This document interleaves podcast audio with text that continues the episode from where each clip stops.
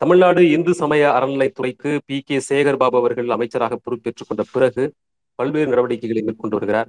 ஆக்கிரமிப்பு ஆக்கிரமிக்கப்பட்ட நிலங்களை மீட்பது கோயில்களில் ஏழைகளுக்கு அன்னதானம் வழங்குவது அனைத்து சாதியினருக்கும் அர்ச்சகர் பணி நியமனம் வழங்குவது உள்ளிட்ட பல்வேறு நடவடிக்கைகளை மேற்கொண்டு வருகிறார். அதன் தொடர்ச்சியாக இந்து சமய அறநிலையத்துறையின் சார்பில் ஒரு கல்லூரி தொடங்கப்பட்டிருக்கிறது இந்த ஆண்டு. அருள்மிகு கபாலீஸ்வரர் கலை அறிவியல் கல்லூரி என்ற அந்த கல்லூரி குளத்தூரில் தொடங்கப்பட்டிருக்கிறது. ஒரு மெட்ரிகுலேஷன் பள்ளியில் தற்காலிக ஏற்பாடாக தொடங்கப்பட்டிருக்கிற அந்த கல்லூரிக்கான பல்வேறு பணியிடங்களுக்கான வேலைவாய்ப்பு அறிவிப்பு இரு தினங்களுக்கு முன்பு பத்திரிகையில் வந்தது. அதில் இந்துக்கள் மட்டும்தான் விண்ணப்பிக்க முடியும் என்று ஒரு நிபந்தனை அதில் கொடுக்கப்பட்டிருக்கிறது. அதுதான் இப்போது சர்ச்சைக்கு ஆளாகியிருக்கிறது இந்துக்களுக்கும் இந்துக்கள் மட்டுமே அதில் விண்ணப்பிக்க முடியும் என்பது ஒரு இருதரப்பாக அது விளக்கப்படுகிறது.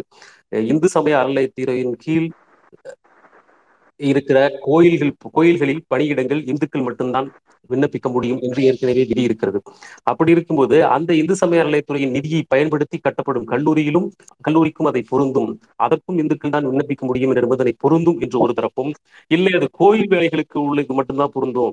இது வந்து கல்வி பணி. இதில் நிரப்பப்படுகிற வேலைவாய்ப்பு பணியிடங்களுக்கு இந்துக்கள் மட்டும் என்ற நிபந்தனை வந்து பொருந்தாது என்று இன்னொரு தரப்பும் வெவ்வேறு விதமான வியாக்கியானங்களை சொல்லி வருகின்றன. இந்த விளக்கங்கள் எப்படிப்பட்டதாக இருக்கின்ற போதிலும் நடைமுறையில் இது எத்தகைய பாதிப்பை ஏற்படுத்தும் என்பதுதான் நம் கவனத்தில் கொண்டு விவாதிக்க வேண்டிய ஒரு அம்சம். இதை பற்றி நம்மிடையே பேசுவதற்காக தி ஹிந்து பத்திரிகையில் பணிபுரிந்தவரும் ஸ்கிரால் டாட் இன் இணையதளத்தின் லீகல் அஃபேர்ஸ் எடிட்டராக பணியாற்றிய பத்திரிகையாளர் சுருதி சாகர் யாமுடன் நம்மோடு இணைந்திருக்கிறார். Sir welcome.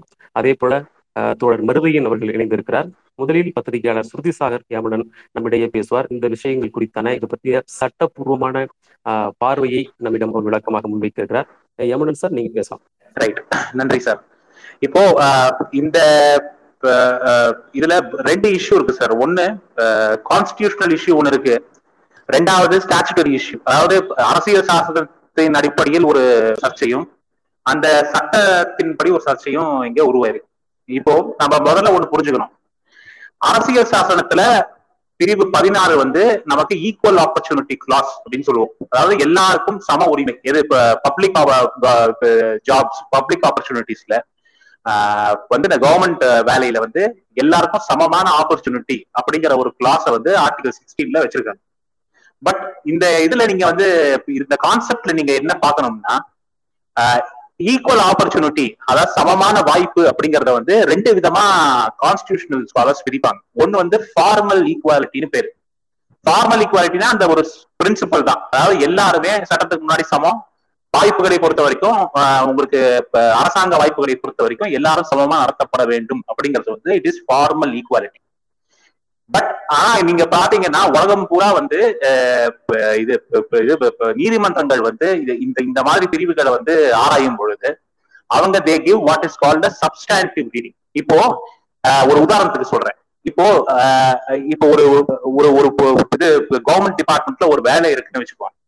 நீங்க வந்து அந்த வேலைக்கு வந்து எல்லாரும் அப்ளை பண்ணலாம். அது எல்லாருக்கும் பொது அப்படின்னு சொன்னீங்கன்னா இப்போ ஒரு பணக்காரர் குடும்பத்துல பிறந்தவரும் வந்து வேலைக்கு அப்ளை பண்ணலாம். அதாவது அவர் வந்து பிரைவேட் ஸ்கூலுக்கு போய் பெரிய ட்ரைனிங் எல்லாம் எடுத்து அது பண்ணி நல்லா மார்க் எடுத்து வரவரும் அப்ளை பண்ணலாம். இப்போ ஒரு ரூரல் ஏரியால இருந்து ஒரு புவர் கேண்டிடேட்டும் வந்து அப்ளை பண்ணலாம். நீங்க இவங்க ரெண்டு பேரையும் அந்த ப்ராசஸ்ல சமமா நடத்தினீங்கன்னா அது வந்து ஈக்குவாலிட்டி ஆகாது. அதாவது சப்ஸ்டான்டிவ் ஈக்குவாலிட்டின்னு சொல்லும்போது it is equals are treated equally but unequals are treated different ரைட்டா நான் ஏன் சொல்ல வரேன்னா இது வந்து நமக்கு உதவும். இந்த சட்டத்தை பத்தி நம்ம சட்டத்துக்கு வரும்போது இது உதவும். இப்போ இந்த ஈக்குவல் ஆப்பர்ச்சுனிட்டி கிளாஸ்ல வந்து இந்த சப்ஸ்டாண்டிவ் ஈக்குவாலிட்டியை எப்படி கொடுக்குறாங்கன்னா இதுக்கு சில எக்ஸப்ஷன்ஸ் கொடுக்குறாங்க. நம்ம அரசியல் சாதத்துல ஒரு முக்கியமான எக்ஸப்ஷன் வந்து equality clause equal opportunity clause இருந்தாலும் இடஒதுக்கீடு கொடுக்கலாம். அப்படிங்கிற அந்த சிக்ஸ்டீன் டூல உங்களுக்கு வந்து ஒரு எக்ஸப்ஷன் இருக்கு. ஸோ ரிசர்வேஷனை வந்து ப்ரொடெக்ட் பண்றாங்க. ரிசர்வேஷன் கொடுக்கறதுனால இந்த ஈக்குவல் ஆப்பர்ச்சுனிட்டி கிளாஸ் அஃபெக்ட் ஆகாது அப்படின்னு. அந்த மாதிரி நீங்க பாத்தீங்கன்னா அந்த பதினாறுக்கு கீழே பல பல பிரிவுகள் இருக்கு. அதுல ஒன்னு சிக்ஸ்டீன் ஃபைவ் இப்ப சிக்ஸ்டீன் ஃபைவ் அப்படிங்கிறது வந்து மதம் சார்ந்த சில உரிமைகளை பாதுகாக்கிற ஒரு பிரிவா போகுது. அவங்க சிக்ஸ்டீன் ஃபைவ்ல என்ன சொல்றாங்கன்னா ஒரு ஸ்டே கவர்மெண்ட் வந்து இந்த மாதிரி ரிலீஜியஸ் இன்ஸ்டிடியூஷன்ஸ்ல எந்த ரிலீஜியஸ் இன்ஸ்டிடியூஷன் ஆகணும் இருக்கட்டும். ரிலீஜியஸ் இன்ஸ்டிடியூஷன்ஸ்ல அந்த மதத்தை சார்ந்தவர்கள் மட்டும்தான் பணிபுரிய முடியும் அப்படிங்கிற சட்டத்தை சட்டத்தை இயற்றலாம் அப்படிங்கிற ஒரு எக்ஸப்ஷனை கொடுக்குறாங்க. ஆஹ் இந்த எக்ஸப்ஷன் எப்படி வந்து அந்த பரிமாணம் அடைஞ்சு எப்படி நம்ம நடைமுறையில வந்து தமிழ்நாட்டுல வருதுன்னா இது ஹெச்ஆர்என்சி ஆக்ட் மூலியமா வருது. இப்ப ஹெச்ஆர்என்சி ஆக்ட்ல நீங்க பாத்தீங்கன்னா ஹெச்ஆர்என்சி ஆக்டையும் விளக்கிறது. ஹெச்ஆர்என்சி ஆக்ட்ங்கிறது என்னன்னா இங்க இருக்கிற ஹிந்து ரிலிஜியஸ் அண்ட் என்டோமெண்ட்ஸை வந்து அட்மினிஸ்டர் பண்றதுக்காக ஸ்டேட் கவர்மெண்ட் போட்ட சட்டம்.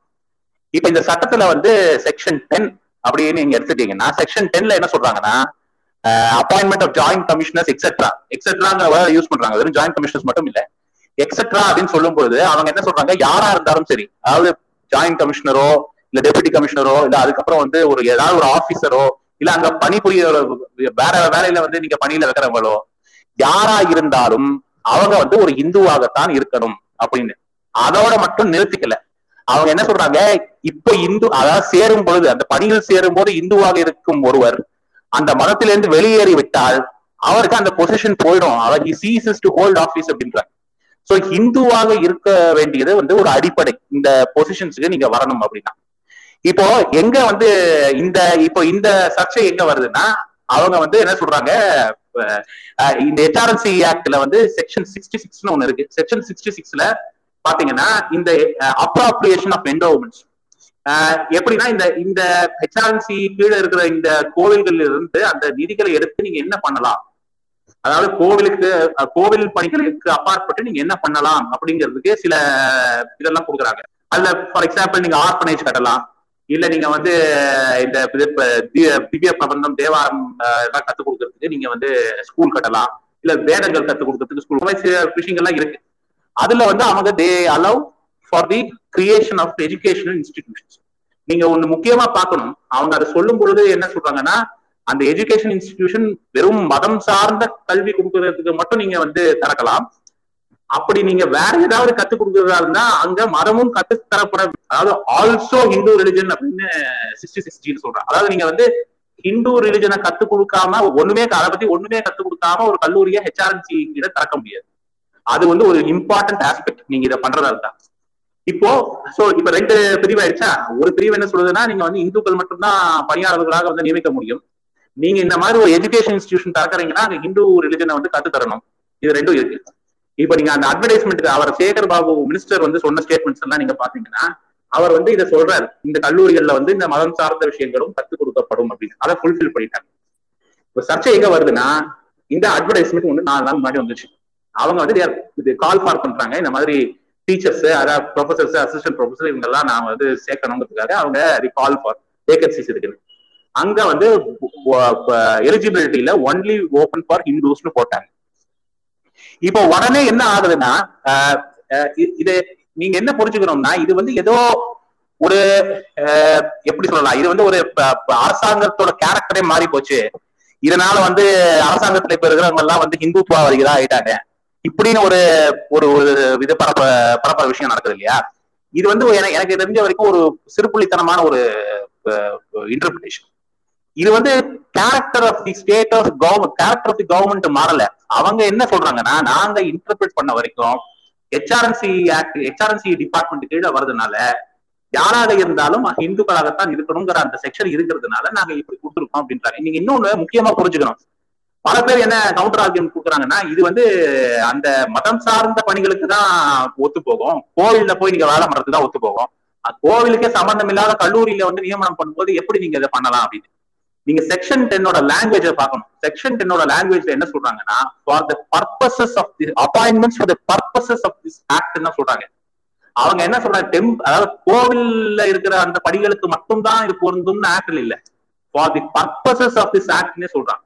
அதனால நீங்க வந்து இது ஒரு விதத்துல நம்ம எப்படி பார்க்கலாம்னா பர்பசஸ் ஆஃப் தி ஆக்ட்னு சொன்னப்புறம் நீங்க அந்த ஹெச்ஆர்என்சி ஃபண்ட்ஸ் கோவில் ஃபண்ட்ஸ் யூஸ் பண்றீங்க அப்படின்னாலே அந்த செக்ஷன் டென் அப்ளை ஆகும் அப்படிங்கிறது தான் ஒரு டாமினன்ட் இன்டர்பிரேஷனா இருக்க முடியும். நான் இத இது இதுல ஆனா இன்னொரு கவுண்டர் ஆர்குமெண்ட்டும் இருக்கு.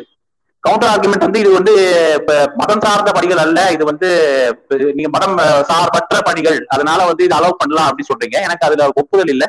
ஏன்னா வந்து நீங்க ஒண்ணு புரிஞ்சுக்கணும். கோவில் கோவிலுக்குள்ளேயே மதம் சார்ந்த மதம் சாராத பணிகள் உண்டு.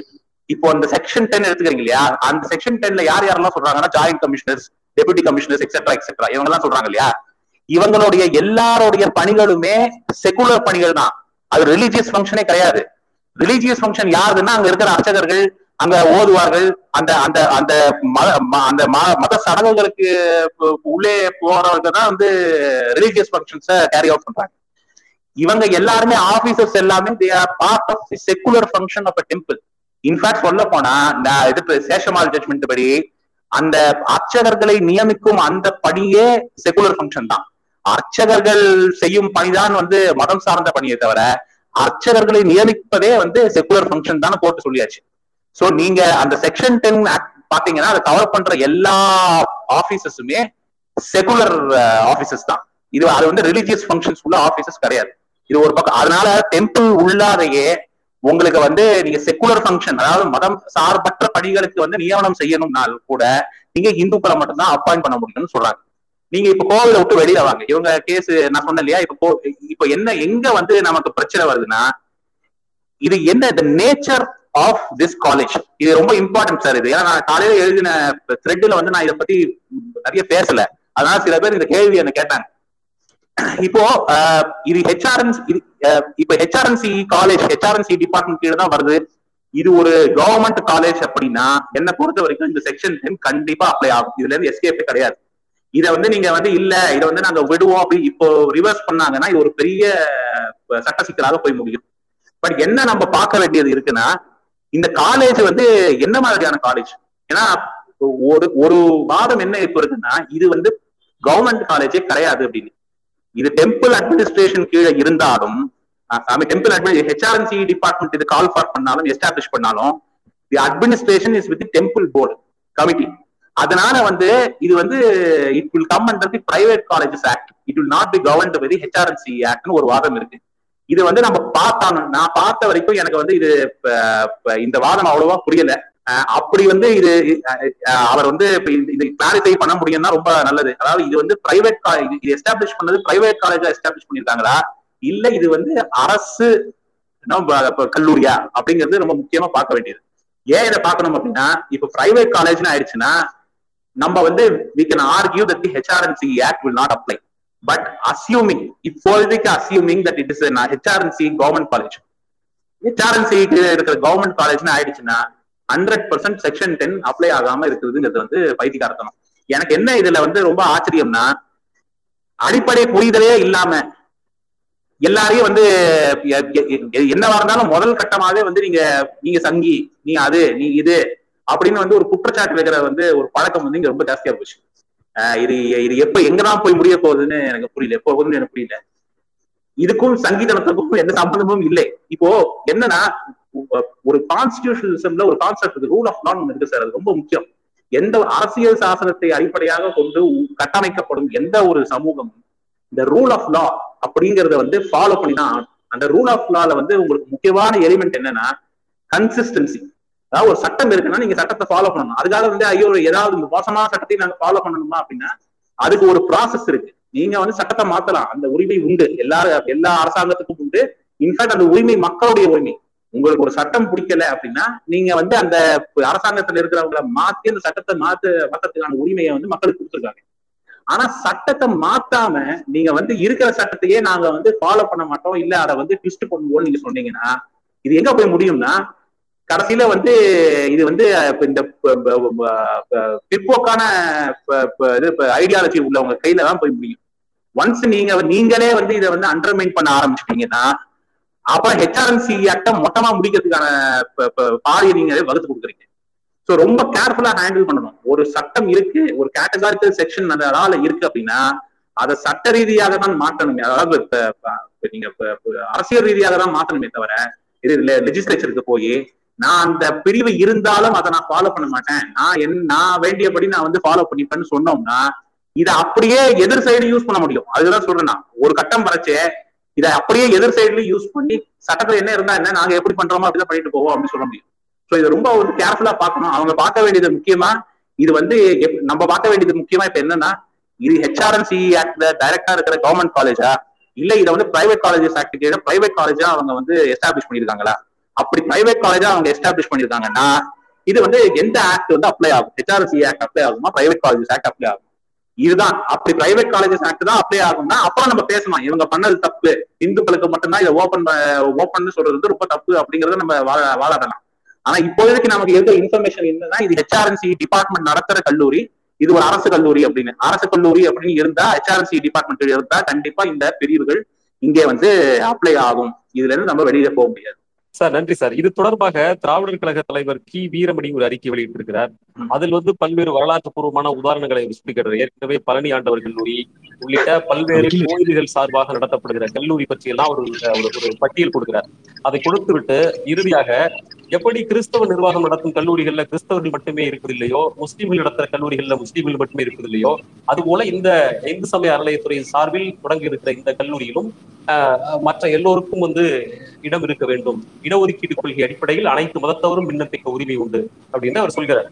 இந்த இவருடைய இந்த பார்வையை நீங்க எப்படி பாக்குறீங்க சொல்ல போனா இந்த பணி நியமன விளம்பரத்திற்கான திட்டவட்டமான ஒரு எதிர்ப்பு வேறு எந்த அரசியல் கட்சிகளிடமிருந்தும் வருவதற்கு முன்பாக திராவிட கழக தலைவர் திரு கி. வீரமணி அவர்கள் தான் இத்தகைய ஒரு அறிக்கையை வெளியிட்டிருந்தார் இது வந்து ஆஹ், யாரா- யாரேனும் நீதிமன்றத்திற்கு போனால் இது ஒரு கேலி கூத்தாகிவிடும் இதில் உரிய இந்த சட்ட ஓட்டைகள் முதலிலேயே அடைக்கப்பட வேண்டும் என்று அப்படின்னு ஒரு அறிக்கையில சொல்றாரு. இதை நீங்க எப்படி பாக்குறீங்க உங்களோட வியூ என்ன சார்? இது வந்து சேகர் பாபு வந்து பேசும்போதே ஏற்கனவே ஒரு கேஸ் வந்து போயிட்டு இருக்கு ரெண்டாயிரத்தி பதினெட்டுல வந்து இந்த மாதிரி ஹெச்ஆர்என்சி போர்ட்ல இருந்து அஹ், இருக்கிற எஜுகேஷன் இன்ஸ்டிடியூஷன்ல வந்து அனைத்து அனைத்து மதத்தினரும் பண்ணலான்றப்ப வந்து கேஸ் போயிட்டு இருக்கு அந்த கேஸ் முடிஞ்சது அப்படின்னா we are very well welcome to accept all religious people in education board ஏதாவது ஸ்டார்ஸாவும் வந்து நாமினேட் பண்ணலாம் அப்படின்ற மாதிரி சொல்றாரு.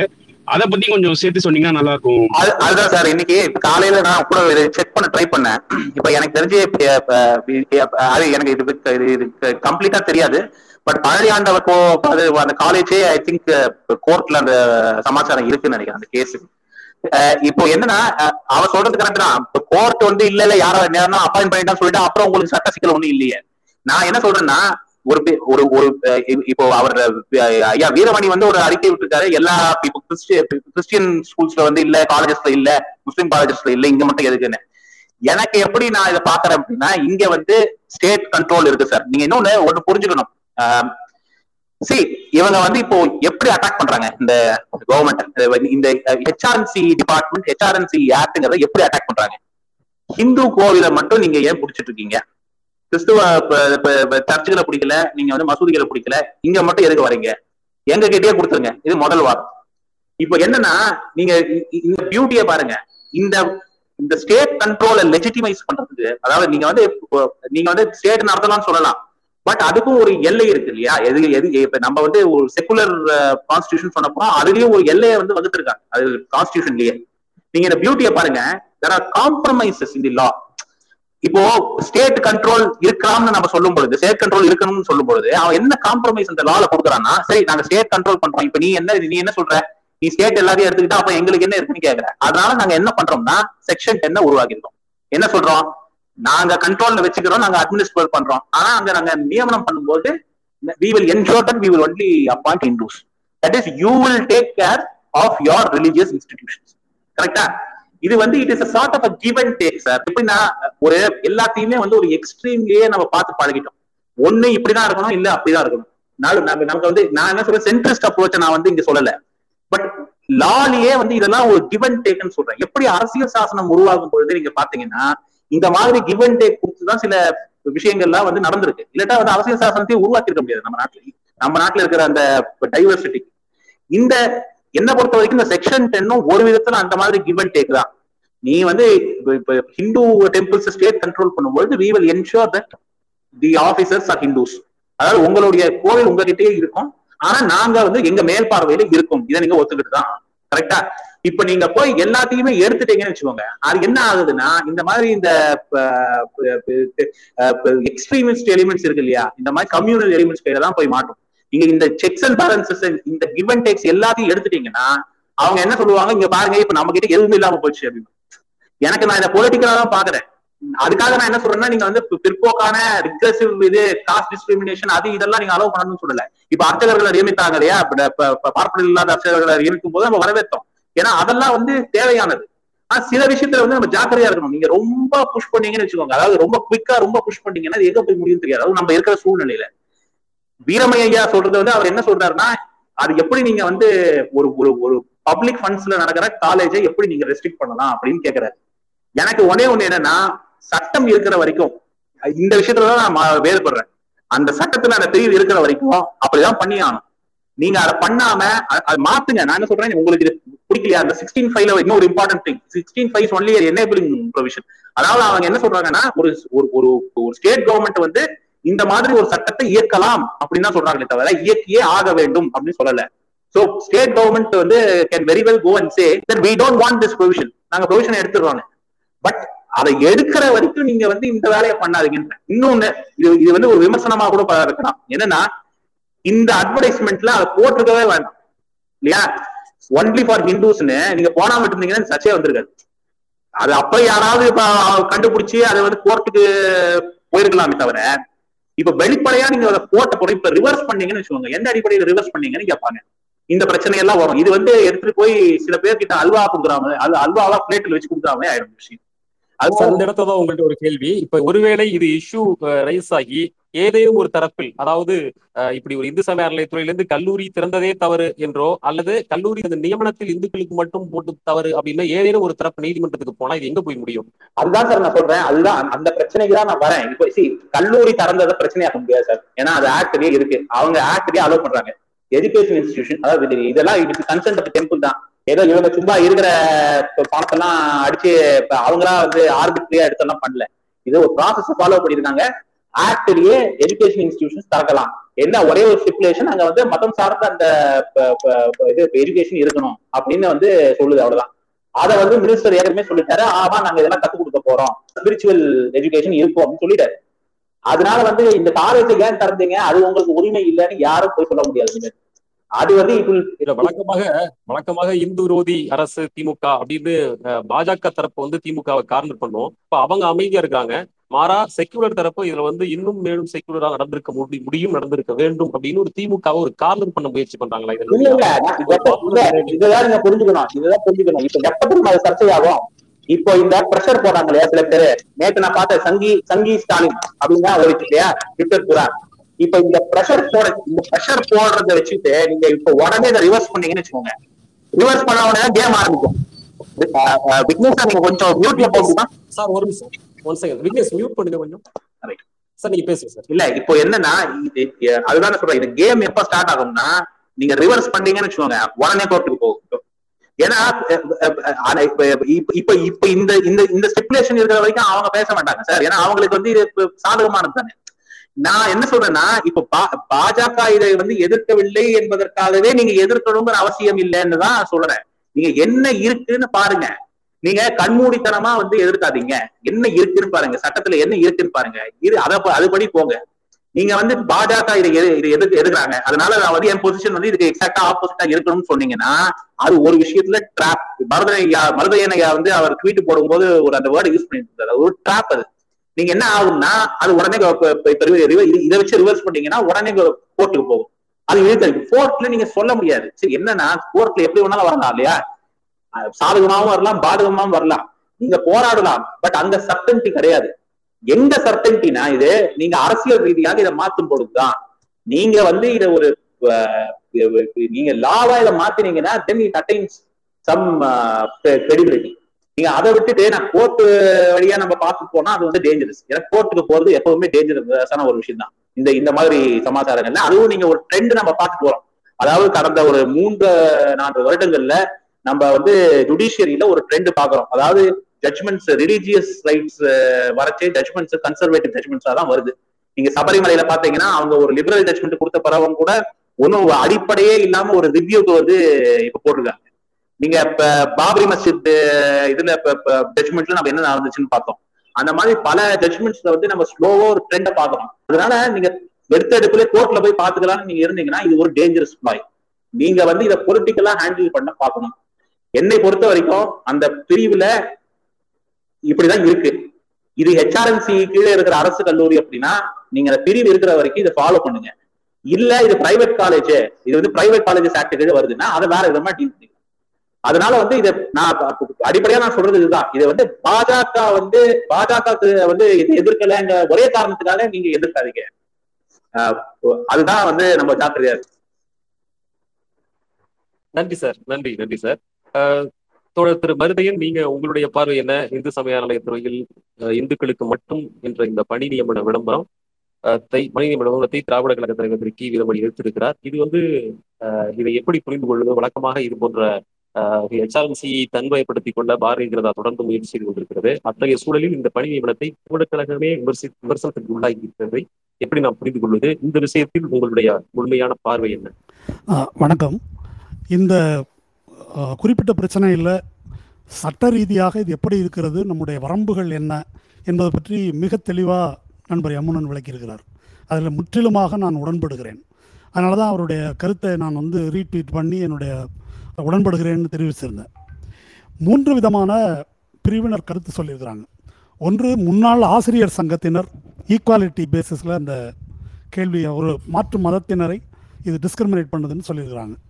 ரெண்டாவது நீங்கள் சொல்லியிருப்பது போல் திராவிடர் கழக பொதுச் செயலர் ஆசிரியர் அவர்கள் அதை சொல்லியிருக்காரு. தவறான முன்னுதாரணம் ஆயிடும்.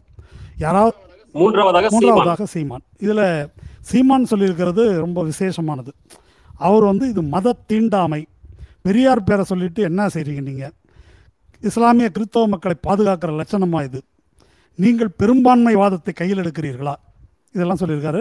ஒரு ரெண்டு நாள் முன்னால் அவர் வேற ஒன்று சொல்லியிருக்காரு. இந்து சமய அறநிலையத்துறையை இவர் சமய அறநிலையத்துறைன்னு பேர் மாற்றணும்னு சொல்லியிருக்காரு.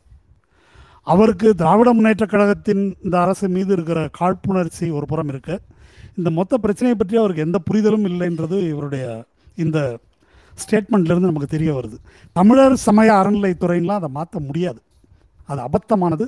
தமிழருக்கு ஒரே சமயம்லாம் கிடையாது. இவங்க அறிவிச்சிருக்கிறாங்க தமிழருக்கு ஒரே சமயன்றதுனால அதை தமிழர் சமயமாக்கிட முடியாது. அரசியல் சட்டமோ அல்லது இந்த ஆக்ட் பற்றியோ ஒரு புரிதல் இல்லாமல் பேசுகிறார். வேணும்னே அதை ஒரு எக்ஸ்ட்ரீமுக்கு எடுத்துகிட்டு போய் அவர் பேசுகிறார். மற்றபடி இந்த குறிப்பிட்ட பிரச்சனையை பொறுத்தவரையிலும் நாம் வந்து இதை அரசியல் ரீதியாக இந்த விஷயங்கள் என்ன அப்படின்னு பார்த்தா தேர்தலுக்கு முன்னால் ஜகி வாசுதேவ் ஒரு கேம்பெயின் தொடங்கினார். கோயில் அடிமை நிறுத்துன்றது தான் கேம்பெயின் அந்த கேம்பெயின் அதன் போது இதை பிஜேபியினர் வந்து என்ன பிரச்சாரம் பண்ணாங்க அப்படின்னாக்கா எல்லா திமுக ஆட்சிக்கு வந்தால் இது வந்து நாத்திக ஆட்சி. கோயில் அப்படி பண்ணுவாங்க இப்படி பண்ணுவாங்க எல்லாத்தையும் கொண்டு போயிடுவாங்க கோயில் சொத்துக்களை திருடி விடுவார்கள். இப்படி பல விதமான தீவிரமான பிரச்சாரம் வந்து நடைபெற்றது. அது வந்து தேர்தலுக்கு முன். தேர்தலுக்கு பிறகு இப்போ சேகர் பாபு நியமிக்கப்பட்டு அவர் இந்த நிலங்களை மீட்பது இந்த நடவடிக்கையெல்லாம் ஈடுபட்டிருக்கிறார். இப்போது இந்த சமூக நீதி நாள் பெரியார் பிறந்த நாளை வந்து அறிவித்த போது ஒரு விவாதம் தொலைக்காட்சி விவாதத்தை பார்த்தேன் நான். அப்போது மாலன் போன்றவர்கள் என்ன பேசுகிறாங்கன்னாக்கா திமுக பெரியார் கொள்கையை கடைப்பிடிக்கவில்லை. நீங்கள் பெரியார் கொள்கையை பேசுகிறீங்களா கடவுள் மறுப்பு சொல்கிறீங்களா அவர் இப்படி சொல்லியிருக்காரு? அப்படி சொல்லியிருக்காரு? அதெல்லாம் காட்டு முறாண்டி நீங்கள் ஏன் சொல்லலை? அப்படி இருக்கும்போது நீங்கள் எப்படி பெரியார் கொள்கை சமூக நீதி நாள்னு சொல்கிறீங்க இப்போது பெரியார் கொள்கையை நீங்கள் பின்பற்றுங்கள்னு இவர் மிரட்டுறாரு. கிட்டத்தட்ட இப்போ சீமான் பேசுகிறது அப்படி தான் பேசுகிறாரு நினைத்தபடி இந்த அரசு பின்பற்ற முடியாது. இந்த ஆக்டில் என்ன இருக்குதோ அது விதிக்கின்ற வரம்புகள் என்னவோ அதற்கு உட்பட்டு தான் செயல்பட முடியும். அதை வயலேட் பண்ணி மேலே போக முடியாது என்ற யதார்த்தத்தை நாம் புரிந்து கொள்ள வேண்டும். மற்றபடி இந்த கோயிலுடைய சொத்துகள் நிலங்கள் எல்லாமே மக்களுக்கு உரிமையான சொத்துகள். மக்கள்னு நான் சொல்கிறது இந்துக்கள் மட்டும் அல்ல எல்லா மதங்களையும் சேர்ந்த மக்கள். இந்த கோயில் சொத்தை பொறுத்த வரைக்கும் மீண்டும் மீண்டும் பாரதிய ஜனதாக்காரர்கள் என்ன விதமான கருத்தை உருவாக்குகிறார்கள் அப்படின்னு சொன்னாக்க அது கடவுளுக்கு கொடுக்கப்பட்ட சொத்து. அதை இந்த மதத்துக்கு தொடர்பில்லாத தமிழ்நாட்டை பொறுத்த வரைக்கும் திமுக இல்லை மற்ற இடங்களில் பிற கட்சிகள் இவர்கள் தங்கள் கட்டுப்பாட்டுக்கு கொண்டு வருகிறார்கள். அதை பக்திமான்களிடம் அல்லது மத குருமார்கள் அடங்கிய ஒரு குழுவை அமைத்து எங்களிடம் ஒப்படைக்க வேண்டும் என்று கேட்டு வருகிறார்கள். இதுக்கு என்ன அர்த்தன்றதை நம்ம பார்க்கணும். காலம் காலமாக இந்த கோயில்களுக்கு பல மன்னர்களாலேயும் நிலவுடைமையாளர்களாலேயும் எழுதி வைக்கப்பட்ட நிலங்கள் நகைகள் சொத்துகள் அதை நாம் எப்படி பார்க்க வேண்டும்? நமக்கு பொதுவாக தெரிந்த வரலாறுல எல்லா மன்னர்களும் விதிவிலக்கு இல்லாமல் சேர சோழ பாண்டியர்கள் மட்டுமின்றி நாயக்கர்கள் எல்லோருமே பார்ப்பனர்களுக்கு பல்லாயிரக்கணக்கான ஏக்கர் நிலங்களை எழுதி வைத்திருக்கிறார்கள். அப்படி பார்ப்பனர்களுக்கு எழுதி வைக்கப்பட்ட நிலம் என்பதும் கடவுளுக்கு எழுதி வைக்கப்பட்ட நிலம் என்பதும் வேற அல்ல. தமிழ்நாட்டை பொறுத்தவரை அல்லது பொதுவாக இந்திய சமூகத்தை பொறுத்தவரையில் இந்த கோயிலின் பெயரில் எழுதி வைக்கப்படுகின்ற சொத்துக்கள் என்பவை அது வந்து இப்போ விஜயபாஸ்கர் கேஸில் இன்னைக்கு பார்க்குறோம் இல்லையா? அவர் வந்து அன்னை தெரசா பேரில் ஒரு ட்ரஸ்ட் ஆரம்பிச்சிருக்கிறாரு. அந்த ட்ரஸ்ட்டுக்கு வந்து தன்னுடைய தன்னையும் தன்னுடைய குடும்ப உறுப்பினர்களையும் அவர் வந்து போட்டுக்கலாம். அப்படி அன்னை தெரசா ட்ரஸ்ட் மாதிரி தான் இந்த கோவில்ன்றது. இந்த கோவிலினுடைய சொத்துகள் அதனுடைய நிலம் இவற்றின் மீதான அதிகாரம் என்பது யார் அந்த சமூகத்தின் ஆதிக்க சாதிகளோ ஆதிக்க சக்திகளோ அவர்கள் கையில் இருந்தது. அது பார்ப்பன வேளாள சாதியினர் முதன்மையாக. இப்போ அதையே இப்போ அதெல்லாம் வந்து ஹெச்ஆர்என்சி வந்த பிறகு தேர்ந்தெடுக்கப்பட்ட ஒரு அரசாங்கம் அதன் கைக்கு அது போகுது. அதை மீட்டு மீண்டும் அத்தகைய ஆதிக்க சாதிகள் கைக்கு கொண்டு வர வேண்டும் ஆதிக்க சக்திகள் கைக்கு கொண்டு வர வேண்டும் என்ற இந்த கோரிக்கையை தான் வந்து அவங்க வைக்கிறாங்க. இப்போ இந்த அரசு இந்த இப்போ ஏற்கனவே கோயில் நிலங்களில் கணிசமானது ஓரளவு செல்வாக்குள்ளவர்கள் கையில் தான் இருக்குது. இப்போ நம்ம மயிலாப்பூரில் பார்த்தோம் ஒரு கிளப் மேட்டுக்குடியினருக்கான அவர் பிரமிட் நடராஜன் தலைமையிலான ஒரு கிளப்பு அவங்க பணம் கொடுக்கல வாடகை கொடுக்கல என்று அந்த இடம் வந்து கபாலீஸ்வரர் கோயிலுக்கு சொந்தமானது. அதை இது பண்ணாங்க. அது இப்போ வந்து எல்லா மாணவர்களும் பயன்படுத்தக்கூடிய மைதானமாக மாற்றப்படுதுன்னு நினைக்கிறேன். இதெல்லாம் வரவேற்கத்தக்க நடவடிக்கைகள். பள்ளி கல்லூரிகள் தொடங்குகிறார்கள் என்றால் அவையெல்லாம் வரவேற்கத்தக்க நடவடிக்கைகள். நான் ஒரு ஒரு பேட்டியில் சொன்னேன் நான் அந்த இந்த பிரச்சனையின் போது. இந்த மாதிரி நகரத்தின் மையப்பகுதியில் இருக்கக்கூடிய கோயிலுக்கு சொந்தமான நிலங்கள் அந்த நிலங்களை வந்து குடிசை மாற்று வாரியம் போல ஒடுக்கப்பட்ட மக்களுக்கு தாழ்த்தப்பட்ட மக்களுக்கு நகரத்திலிருந்து செம்மஞ்சேரிக்கும் அங்கேயும் அப்புறப்படுத்தக்கூடிய மக்களுக்கு இங்கே குடியிருப்பு கட்டித்தர வேண்டும். அதில் நாமினலாக ஒரு ரெண்ட் கூட வாங்கிக்கிட்டோம் அது வருவாயாக இருக்கட்டும். அப்படியான கோரிக்கைகளை வைத்து நாம் முன் தள்ளி கொண்டு செல்ல வேண்டும். இந்த கோயில் மதம் என்பதற்கு உள்ளே மறைந்து இருக்கின்ற மறைந்து இருந்த வரலாற்று ரீதியான வர்க்க ரீதியான சாதி ரீதியான ஆதிக்கத்தையும் அதிகாரத்தையும் எப்படி தகர்ப்பது இதை மக்களுக்கு எப்படி பயன்படுத்துவதுன்னு சொல்லி நம்ம பார்க்கணும். நான் வந்து இது இந்து சமயத்துக்கு மட்டும் சொல்லலை. அது வப்போடாக இருக்கட்டும் அல்லது கிறிஸ்தவ சமயம் தொடர்பான சொத்துக்களாக இருக்கட்டும். அவர்கள் எல்லாருக்குமே ஏராளமான சொத்துகள் இருக்குது. அதை அந்த மதங்களைச் சேர்ந்த ஏழைகளுக்கு பயன்படுத்த வேண்டும் என்பதை ஏன் முன்வைத்து யாரும் நம்ம வந்து முன்னே எடுக்க வேண்டும் அதை? அப்படி ஒரு பார்வையை நாம் வந்து தோற்றுவிக்கணும். இவர்கள் இப்போ கோருவதைப் போல மத சார்பற்ற முறையில் அப்பாயின்மெண்ட் வருது அப்படின்னா நமக்கு மகிழ்ச்சி. அதை அது தாராளமாக வரவேற்கிறோம் அதை. ஆனால் இன்றைக்கு இப்படி ஒரு அப்பாயின்மெண்ட்டை செய்தால் என்ன ஆகும்? அதுதான் இப்போ அவர் யமுனன் கேள்வி எழுப்பினார். அதனால் உடன்படுறேன். அது இன்றைய நீதிமன்றத்தில் அது என்ன கதிக்கு ஆளாகும்? இதற்காக சுப்பிரமணிய சாமி வெயிட் பண்ணிட்டு இருக்கிறாரு சுப்பிரமணிய சாமி தேசிய அளவில் இந்த மாதிரி அறநிலையத்துறை என்ற ஒன்றே இல்லாமல் ஆக்குவதற்கு விட்டு வேலை செஞ்சுட்டு இருக்கிறாரு அதை தேசிய அளவில் அவங்க கோஆர்டினேட் பண்ணி கொண்டு போயிட்டு இருக்கிறாங்க அப்போ அப்படி இருக்கிறவர்களுக்கு எடுத்து கொடுப்பது போல் அதனால தான் நான் அந்த ட்வீட்டில் அப்படி சொல்லியிருந்தேன். அவர் சீமான் வந்து கிட்டத்தட்ட ஒரு ஏஜென்ட் ப்ரோகேட்டர் மாதிரி வேலை செய்கிறார் அவர். அவங்களுக்கு வந்து ஒரு வாய்ப்பை ஏற்படுத்தி கொடுப்பது தூண்டி விட்டு அதுக்கு வந்து இது வழிவகுக்கும். நீதிமன்றங்களை பொறுத்தவரையில் ஆக பிற்போக்காக இருக்கின்றன. இதுக்கு வந்து பெரிய விளக்கமே தேவையில்லை. சபரிமலை தீர்ப்பு சபரிமலை தீர்ப்பை அப்படியே முடக்கி அதை இன்னும் பலதோடு முடிச்சு போட்டு ஒன்றும் இல்லாமல் நிறுத்தி வச்சிட்டாங்க. பாபர் மசூதி தீர்ப்பு அப்படி தான் இன்னும் பல தீர்ப்புகள். ஏன்? தமிழ்நாட்டில் ரெண்டு இந்த அர்ச்சகர் தொடர்பான தீர்ப்பு எடுத்துங்களேன் அது இன்னைக்கு அர்ச்சகர் நியமிக்கப்பட்டிருக்கிறார்கள். ஆனால் இந்த தீர்ப்பு என்பது ஆக பிற்போக்கான விஷமத்தனமான ஒரு தீர்ப்பு.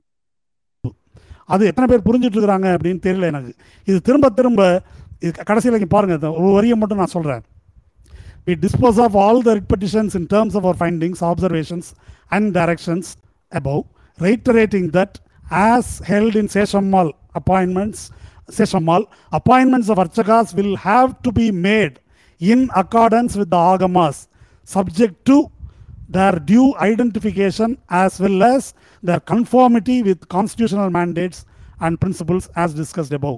இதை பற்றி ஏற்கனவே விரிவாக பேசியிருக்கிறோம். இந்த ஒவ்வொரு நியமனமும் ஆகம விதிப்படியானது என்று காட்டணும். ஒவ்வொரு நியமனத்தையும் பார்ப்பனர்கள் ஆகம விதிப்படியானது அல்ல மரபுப்படியானது அல்ல என்று போய் சேலஞ்ச் பண்ணுவதற்கான ஸ்கோப் வச்சு தான் கொடுத்துருக்குறாங்க. இப்படி தீர்ப்பு இருந்தாலும் இப்போ நியமனம் செய்திருப்பது வரவேற்கத்தக்கது. அது என்னன்னு நம்ம ஃபைட் பண்ணுவோம் அது வேற. ஆனால் இந்த சட்டம் இருக்கின்ற வரம்புகளை நாம் புரிந்து கொள்ளாமல் ஒரு எல்லையில் நின்று கொண்டு article twenty five twenty six இதுதான் எல்லாத்துக்கும் அடிப்படை. இந்த இரண்டு சட்டப்பிரிவுகளையும் ஒழிக்க வேண்டும் என்பதற்கு தான் பெரியார் சட்ட எரிப்பு போராட்டம் நடத்தினார். அப்போ ஆர்டிகல் டுவெண்ட்டி ஃபைவ் டுவெண்ட்டி சிக்ஸை வைத்துக்கொண்டு இந்த தீர்ப்பு சாராம்சத்தில் என்ன சொல்லுகிறது? இந்த தீர்ப்பு இந்த நம்ம அர்ச்சக தீர்ப்புக்குள்ளே ஒன்று இருக்குது. ஆர்டிகல் செவன்டீன் என்ற தீண்டாமை ஒழிப்பு. அதை பேஸ் பண்ணி இளையபெருமாள் குழு அறிக்கையை இளையபெருமாள் குழு அறிக்கையை பேஸ் பண்ணி தான் கலைஞர் எழுபத்தி ஒன்றில் அந்த சட்டத்தை கொண்டு வருகிறார். இப்போது இந்த வழக்கை வாதாடும் போது அர்ச்சக மாணவர் சங்கத்தின் தரப்பில் வாதாடினோம். இது வந்து தீண்டாமை குற்றம் என்று வாதாடினோம். அதுக்கு கோகோய் ரமணா ஆகியோர் அடங்கிய அந்த பெஞ்ச் என்ன சொல்லி இருக்கிறது இது தீண்டாமை ஆகாது. குறிப்பிட்ட சாதியை உள்ளே வரக்கூடாது என்று சொன்னாதான் தீண்டாமை. இந்த டினாமினேஷனை தவிர மற்றவர்கள் வரக்கூடாது என்று சொல்வது தீண்டாமை ஆகாது என்று ஒரு விபரீதமான விளக்கத்தை இந்த தீர்ப்பு வலிந்து கொடுத்திருக்கிறது. அதே போல் சபரிமலை தீர்ப்பில் சந்திரசூட் சொல்லியிருந்தார். தீண்டாமை என்பது பெண் அது தீண்டத்தகாத மக்கள் என்று ஒதுக்கப்பட்ட பட்டியலின மக்களுக்கு மட்டும் பொருந்துவது அல்ல. இங்கே பெண்கள் வரக்கூடாது என்று சொல்வது புனிதம் தீட்டு என்ற கருத்தாக்கத்தின் அடிப்படையிலானது. இதுவும் தீண்டாமை தான். எனவே அந்த அடிப்படையில் ஸ்ட்ரைக் டவுன் பண்ணுறேன்னு ஒரு மைனாரிட்டி ஜட்ஜ்மெண்ட் கொடுத்தாரு. அதையும் முடக்கி தூக்கி ஓரமாக போட்டு விட்டார்கள். இரண்டாவது தமிழகத்தின் பிரபல வழக்கு என்பது சிதம்பரம் கோயில் வழக்கு. அந்த சிதம்பரம் கோயிலை அந்த ஊர் அந்த கோயில் தீட்சிதர்களுக்கு சொந்தமாக்கி இருக்கிறார்களே தமிழ்நாட்டில் உயர்நீதிமன்றத்தின் ஒரு த- நீதிபதியும் பெஞ்சு ரெண்டு பேருமே எடுத்தது சரிதான் என்று சொல்லி இஓ நியமிக்கப்பட்ட பிறகு டெல்லி சுப்ரீம் கோர்ட்டுக்கு சுப்பிரமணிய சாமி எடுத்துகிட்டு போனார். அங்கே சுப்ரீம் கோர்ட் தீட்சிதர்களுக்கு அதை எழுதி வைத்திருக்கிறது. அங்கேருந்து ஹெச்ஆர்என்சியை வந்து வெளியேற்றிருச்சு. அப் என்ன காரணம்? என்ன சொல்லியிருக்கிறாங்க? எந்த அடிப்படையில் அது தீட்சிதர்களுக்கு உரிமையாக்கப்பட்டிருக்கிறது? உங்களுக்கு கேட்டால் நகைப்புக்குரியது. அவங்க ஒரு கதை சொல்லியிருக்கிறாங்க. பிட்டிஷனில் அஃபிடவிட்டில் இருக்குது அந்த கதை. நாங்கள் மூவாயிரம் பேர் கைலாசத்திலிருந்து சிதம்பரத்துக்கு வந்தோம். இங்கே வந்து பார்த்தபோது எண்ணினோம். ரெண்டாயிரத்தி தொள்ளாயிரத்தி தொண்ணூத்தொம்பது பேர் தான் இருந்தோம். அந்த ஒருவர் எங்கே என்று தேடும்போது வானத்திலிருந்து ஒரு அசரீரி கெட்டது. அந்த தீட்சதன் நான் தான் என்று தில்லை நடராசன் கூறினான். அதனால் எங்கள் தான் அவர். அதாவது தில்லை நடராசனும் ஒரு தீட்சதரே. அதனால் இந்த கோயில் எங்களுக்கு சொந்தம். இதுதான் அவர்கள் சமர்ப்பித்த ஆவணம். ஒரு துண்டு சீட்டோ ஒரு ஓலைச்சுவடியோ ஒரு செப்பு பட்டயமோ எதுவும் கிடையாது. இது ஒரு பச்சையான மோசடி. ஆனால் இதை அடிப்படையாக கொண்டு இந்த உச்சநீதிமன்றம் அந்த கோயிலையும் அந்த கோயிலுக்கு உடமையாக இருக்கக்கூடிய பல்லாயிரம் ஏக்கர் கொண்ட சொத்துகள் இது எல்லாத்தையும் அவங்க பிடிக்கி கொண்டு சென்றிருக்கிறது. இதுதான் நீதிமன்றம். இப்போ ஐயா வீரமணி அவர்கள் வந்து இது போனாக்க நீதிமன்றத்தில் அடிபட்டுரும் அப்படின்றாரு. அடிபட்டால் நல்லது. யாராவது இது ஈக்குவாலிட்டிக்கு எதிராக இந்த இது இது இரு- அறிவிப்பு இருக்கிறது என்று யாராவது ஒருத்தர் கோர்ட்டுக்கு போய் ஆமாம் அப்படின்னு தீர்ப்பு கிடைச்சா மகிழ்ச்சி. ஆனால் ஒருவேளை திமுக இந்த பிரச்சாரத்துக்கு பயந்து கொண்டு திமுக அரசு பின்வாங்கி இந்த சட்டத்துக்கு முரணாக எல்லாரையும் எடுக்கிறேன் அப்படின்னு போட்டாக்கா அது கடைசியில் எங்கே போய் முடியும் என்றால் ஹெச்ஆர்என்சியை முடக்குவதில் போய் முடியும். அல்லது ஹெச்ஆர்என்சி சொத்துக்களை வைத்து ஒரு பொது நல்ல காரியங்களுக்கு மக்களுக்கு பயன்படத்தக்க வகையில் இப்பொழுது நடந்து கொண்டிருக்கிற எல்லா விஷயங்களும் நின்று போகும். நான் ஒரு விஷயத்தை மட்டும் நினைவுபடுத்தி நான் முடித்துக் கொள்கிறேன் இதை. திருவனந்தபுரம் பத்மநாத சாமி கோவில். அதனுடைய நகைகள் அவனுடைய பரம்பரை அறங்காவலராக அந்த மன்னர் பரம்பரை இருக்குது. எனக்கு தெரிந்தவரை கடைசியாக அந்த தீர்ப்பின்படி சில லட்சம் கோடி ரூபாய் மதிப்புள்ள அந்த நகைகள் யாருக்கும் பயனில்லாமல் முடக்கி வைக்கப்பட்டிருக்கின்றன. இவ்வளோ காசே இல்லாமல் கோவிட் காலத்தில் பணம் இல்லை பணம் இல்லைன்னு வெளிச்சந்தையில் வட்டிக்கு கடன் வாங்கி கொண்டிருக்கிறது அங்கே இருக்கக்கூடிய மார்க்சிஸ்ட் அரசு. ஆனால் அந்த கோல்டை பயன்படுத்தக்கூடிய அதிகாரம் அந்த அரசுக்கு இல்லை. ஆனால் அந்த சொத்துக்கள்லாம் எப்படி தலைவரியும் முளைவரியும் போட்டு மக்களின் ரத்தத்தை உறிஞ்சி எடுக்கப்பட்ட காசு தான் அந்த தங்கம். ஆனால் அந்த மக்களுக்கு அது இன்றைக்கும் பயன்படவில்லை. அப்படி ஒரு சூழ்நிலையை உருவாக்கி விடக்கூடாது அறிந்தோ அறியாமலோ உள்நோக்கத்தோடோ இதை எதிர்த்து இப்படி ஒரு இக்கட்டுக்கு ஆளாகக்கூடாது இது திராவிட முன்னேற்ற கழக அரசுக்கு ஆதரவான வாதம் அல்ல. என்ன நடக்கிறது? இந்த அரசு எப்படி இருக்கிறது? அரசியல் சூழல் எப்படி இருக்கிறது? நீதிமன்றம் எப்படி இருக்கிறது என்பதை புரிந்து கொண்டு நான் முன்வைக்கும் கருத்துகள் நன்றி. நன்றி நன்றி தொடர் விடுதலை சிறுத்தைகள் கட்சியின் பொதுச் செயலாளர் விழுப்புரம் நாடாளுமன்ற தொகுதியில் எம்பி திரு ரவிக்குமார் அவர்கள் இணைந்திருக்கிறார். சார் வணக்கம். இந்த விஷயத்தில் உங்களுடைய கருத்தை நீங்க சொல்லலாம் சார். ஆஹ் நன்றி. என்னை பேச அனுமதித்ததுக்கு நன்றி. ஆஹ் நான் யமுனன் பேசியதில் பின்பகுதியை மட்டும்தான் கேட்க முடிந்தது. தோழர் மருதையன் அவர்கள் பேசிய கருத்துக்களில் நூறு சதவீதம் நான் உடன்படுகிறேன். முதல்ல அதை நான் சொல்லிடணும். யா- அவருடைய பேச்சிலிருந்தும் யமனுடைய பேச்சினுடைய பிற்பகுதியும் போது அதில் இருக்கிற டேஞ்ச் இதில் இருக்கிற பிற சட்ட ரீதியான பிரச்சனைகளை அவர்கள் எடுத்து சொன்னார். ஆஹ் வந்து அதில் நல்ல எக்ஸ்பர்ட் ஏன்னா நாங்கள் இந்த அர்ச்சகர் கேஸ் வந்து தொடர்ந்து கோர்ட்டில் ரெண்டாயிரத்தி பதினெட்டில் இது பண்ணும்போது அவர் ஃபாலோ பண்ணார். இப்போ வாயில் இருந்தார். நானும் அவரும் அதை பற்றி தொடர்ந்து அஹ், பேசிட்டு இருந்தோம். அந்த ஜட்ஜ்மெண்ட்டை பற்றி பேசிட்டு இருந்தோம். அதனால் இப்போவும் அந்த கருத்து தான் அவருக்கு இருக்குங்கிறது எனக்கு தெரியும்.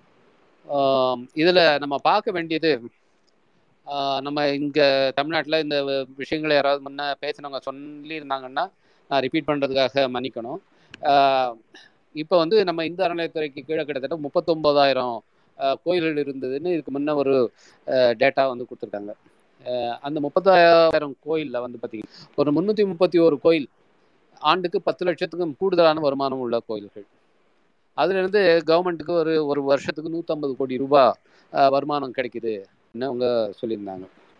இதில் ஏறத்தாழ வந்து ஒரு நாற்பது கல்லூரிகள் மற்ற ஐம்பது ஒரு நிறுவனங்கள் இதெல்லாம் வந்து ஏற்கனவே இந்து சமய அறநிலையத்துறையால் நடத்தப்படுது தமிழ்நாட்டில். இந்த விஷயத்தை வந்து நம்ம முதல்ல கவனத்தில் எடுத்துக்கணும்.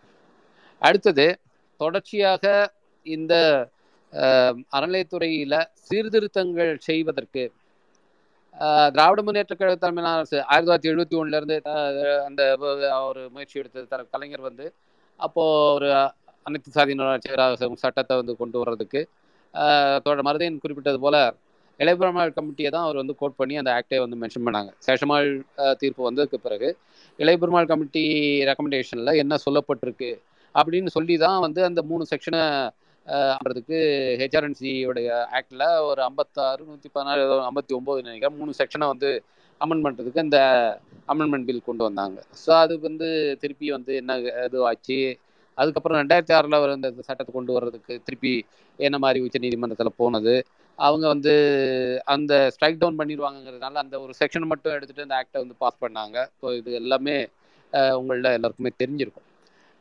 இதில் தோழ மருதையன் அவர்கள் வந்து இப்போ கடைசியாக வந்த தீர்ப்புல இருக்கிற ஒரு நெகட்டிவான அம்சத்தை சுட்டி காட்டினார் அது உண்மைதான். அதாவது ஒவ்வொரு அமெண்ட்டுமே ஜுடிஷியல் ஸ்க்ரூட்டினிக்கு உட்பட்டது ரிவ்யூக்கு உட்பட்டது அப்படிங்கிற மாதிரி அவங்க இண்டிவிஜுவல் கேஸாக வந்து அதை அந்த தீர்ப்பை சொல்லியிருக்காங்க. ஒவ்வொரு அப்பாயின்மெண்ட்டுமே சேலஞ்ச் பண்ணுறதுக்கான ஒரு வாய்ப்பை கொடுத்துருக்காங்க. ஆனால் அதே சமயத்தில் அதில் இருக்கிற ஒரு இன்னும் ஒரு பாசிட்டிவ் அம்சம் நான் நினைக்கிறேன். அது வந்து யாமுனன் இங்கே இருக்கார். ஒரு லீகல் இதில் வந்து ரிப்போர்ட் பண்ணி ரொம்ப நல்ல எக்ஸ்பர்டைஸ் உள்ளவர். இன்னும் பலரும் கூட இதில் இருக்கலாம். அதில் வந்து என்ன சொல்லியிருக்காங்கன்னா இந்த இதில் இந்த அப்பாயின்மெண்ட்ஸ் வந்து ஏற்கனவே கான்ஸ்டியூஷனில் உறுதிப்படுத்தப்பட்ட ஆர்டிகிள் ஃபோர்டீனில் உறுதிப்படுத்தப்பட்ட ஈக்குவாலிட்டி கிளாஸுக்கு வந்து உட்பட்டு இருக்கணும் அப்படிங்கிறதையும் சொல்கிறாங்க ஸோ அது வந்து ஒரு பாசிட்டிவான விஷயம் அப்படின்னு நான் பார்க்குறேன். ஸோ அதன் மூலமாக நமக்கு வந்து ஒரு ஸ்கோப் வந்து இதுக்குள்ளார இருக்கு. அது வந்து கொடுக்கப்பட்டிருக்கு அப்படின்னு தான் நான் நினைக்கிறேன்.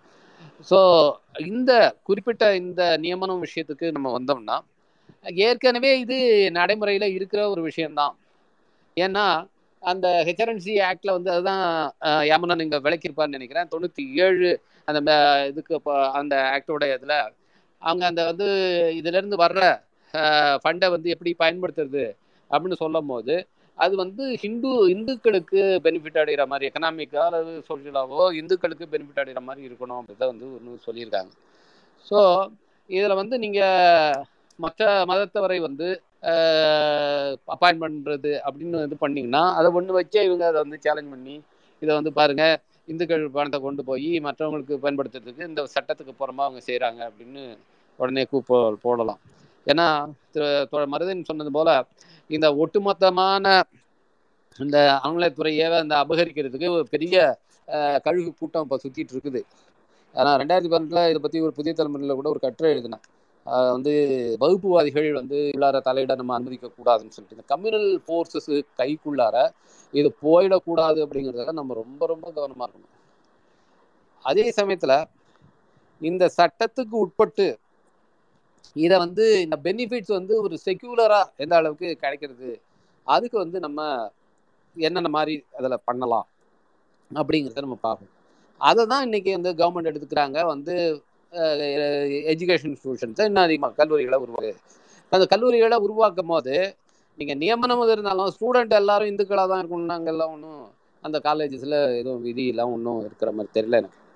அங்கே வந்து அப்போ பெனிஃபிஷரிஸ் வந்து அவங்களுக்கு நேரடியாக பணம் போல. ஏதோ. இவங்களுக்கு சேலரிங்கிற முறையில் இவங்களுக்கு நீங்கள் பணம் இந்த பணத்தை எடுத்து கொடுக்கணும் இந்த ஸ்டாஃபுக்கு. அப்போ அது நேரடியாக அந்த பணம் செலவிடப்படுதுன்னு சொல்லலாம். இப்போ அந்த கல்லூரிக்கு போகும்போது அவங்கள வந்து எல்லாருக்குமே அந்த பெனிஃபிஷரி வந்து அதனால பயனடைகிறவங்க வந்து செக்குலராக மதச்சார்பற்றவர்களாக எல்லா சமயத்தவர்களுக்கும் தான் அதில் வந்து பெனிஃபிட் அடைகிறாங்க. ஸோ அது மாதிரி இதில் வந்து ஒரு மருத்துவமனையை கட்டுறீங்க. ஒரு மருத்துவக் கல்லூரியை உற்ப உருவாக்குறீங்க. அந்த ஹாஸ்பிட்டலில் வந்து வைத்தியம் பார்த்துக்கிறவங்க வந்து எல்லா சமூகத்தினரும் இருக்கலாம். அப்போது அந்த பெனிஃபிட் வந்து ஒரு செக்குலர் எண்டுக்கு வந்து அது போகுது. ஸோ அந்த மாதிரி இன்னும் இந்த ஃப்ளோவை இதை வந்து கேரளாவில் வந்து அப்படியே பூட்டி போட்டு பூதங்காக்குற மாதிரி வச்சுக்கிட்டு இல்லாமல் தங்கமாக வச்சுக்கிட்டு அது இத்தனை கோடி இருக்குது இத்தனை கோடி இருக்குன்னு சொல்லிகிட்டே இருக்க வேண்டியதான் அதனால் எந்த பிரயோஜனமும் இல்லை. அது மாதிரி இல்லாமல் இதை வந்து இப்படி பெனிஃபிட் அடைய வைக்கிறது. அது தமிழ்நாட்டுடைய நலனுக்காக தான் அந்த பெனிஃபிட்டை அடைய வைக்கிறாங்க. ஸோ அந்த விதத்தில் அதை பயன்படுத்துறதுங்கிறது வரவேற்கத்தக்க விஷயம் தான் நினைக்கிறேன். அப்போ வந்து இந்த ஃப்ளோவை வந்து ஒரு இடத்துல தேங்கி வீணாக கிடக்காம ஐடியலாக இல்லாமல் அது வந்து இப்படி வந்து போகுதுங்கிறது ஒரு மனித வளத்தை உருவாக்குவதற்கு அது பயன்படுது அப்படிங்கும்போது அது உண்மையிலேயே ஒரு வரவேற்கத்தக்க விஷயம் தான் நான் நினைக்கிறேன். இப்போ சொன்ன மாதிரி இதில் லீகலாக சேலஞ்ச் பண்ணுறதுக்கான ஒரு ஸ்பேஸை கொடுத்துட்டா என்டையர் இதையுமே வந்து கபலீகரம் பண்ணுறதுக்கு காத்துக்கிட்டு இருக்காங்க. யாமுனன் சொன்னது போல ஜுடிஷியரிங்கிறது வந்து இன்னைக்கு மோர் அண்ட் மோர் வந்து ஆர்த்தடாக்ஸ் இதை நோக்கி போகுது. பார்க்குறோம். அதனுடைய வியூஸை வந்து பார்க்குறோம். வந்து ஆஹ் நம்முடைய நீதித்துறை வரலாற்றிலேயே ஒரு தீர்ப்பு எழுந்து யாருன்னே தெரியாம ஒரு தீர்ப்பு அளிக்கப்பட்டது பாபர் மசூதி வழக்குல. ஆஹ் இது வந்து எத்தனை வருஷம் நடந்தது தெரியும். இப்படியான ஒரு நிலை ஏன் வந்து sir one second sir. Sir one second sir.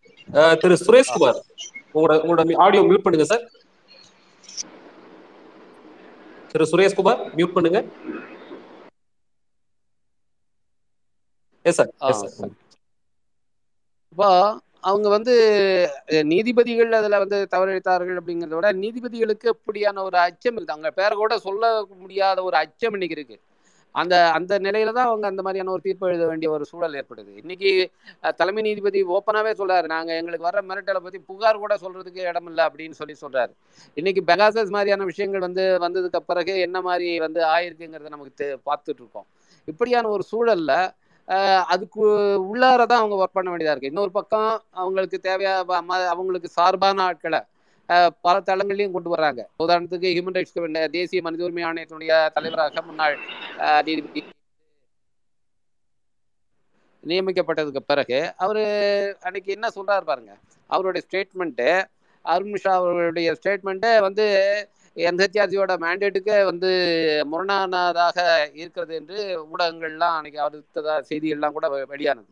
அந்த அளவுக்கு வந்து இன்னைக்கு ஒவ்வொரு இன்ஸ்டியூஷனும் வந்து இவங்களுடைய இன்ஃப்ளூயன்ஸ் வந்து நேரடியாகவும் மறைமுகமாகவும் போயிட்டு இருக்கு அப்படியான ஒரு சூழல்ல நீங்க வந்து இந்த ஆக்டை வந்து ஓப்பன் பண்ண வைக்கிறது அப்படின்னு பார்த்தீங்கன்னா அது ஒரு பண்டோரா பாக்ஸை வந்து ஓப்பன் பண்ணி திருப்பி அவங்க கையில் நம்மளே கொடுத்துட்றதுக்கு தான் அது வழிவகுக்கும்.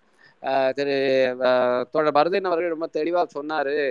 சீமான் வந்து எப்படி ஒரு ஏஜென்ட் ப்ரோஜெக்டர் மாதிரி வந்து ஒர்க் பண்ணுறாருன்னு சொல்லிட்டு. நான் சீமான் அப்படின்னு சொல்ல அவங்களுடைய ஸ்ட்ராட்டஜியில் இது பல ஸ்ட்ராட்டஜிகளில் இதுவும் உண்டுது ஆஹ் அதாவது இங்கே தமிழ்நாட்டில் இந்துத்துவவாதிகளுடைய ஸ்ட்ராட்டஜியில் இதுவும் ஒன்றா இருக்குது கடந்த சட்டமன்ற தேர்தலில் சில கட்சிகளை அவங்களே வந்து இது பண்ணி அந்த கட்சிகளை வந்து எப்படி ஆட்களை வந்து செலக்ட் பண்ண வச்சுருக்காங்கன்னா நான் யாரையும் குறிப்பிட விரும்பல.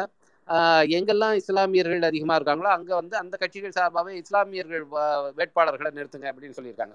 இப்படி சொல்றது மூலம் இஸ்லாமிய வாக்குகளை பிரித்து அந்த இடத்துல வந்து செக்குலர் பார்ட்டிஸுக்கு வந்து இது கிடைக்காம பண்ணுறது மெஜாரிட்டி கிடைக்காம அவங்கள தோக்கடிக்கிறதுக்கு இந்த அளவுக்கு ரொம்ப நுட்பமாக வந்து ஸ்ட்ராட்டஜிஸ் வகுக்கப்படுது. அது மீறி வந்து தமிழ் சமூகம் வந்து இந்துத்துவ அரசியலை நிராகரிச்சிருக்கு அப்படின்னாலும் கூட அவங்க எவ்வளவு நுணுக்கமாக ஒர்க் பண்ணுறாங்கங்கிறத நம்ம பார்த்துக்கணும். எனவே இந்த மாதிரியான ஒரு சூழல்ல இதை வந்து எனக்குன்னா இது வந்து இந்த அட்வர்டைஸ்மெண்ட்ல இது மாதிரி இது எப்பயுமே அது மாதிரி பண்ணுவாங்களா அப்படிங்கிறது தெரியல. இது வரைக்கும் நான் அது மாதிரி பார்த்த மாதிரி தெரியல.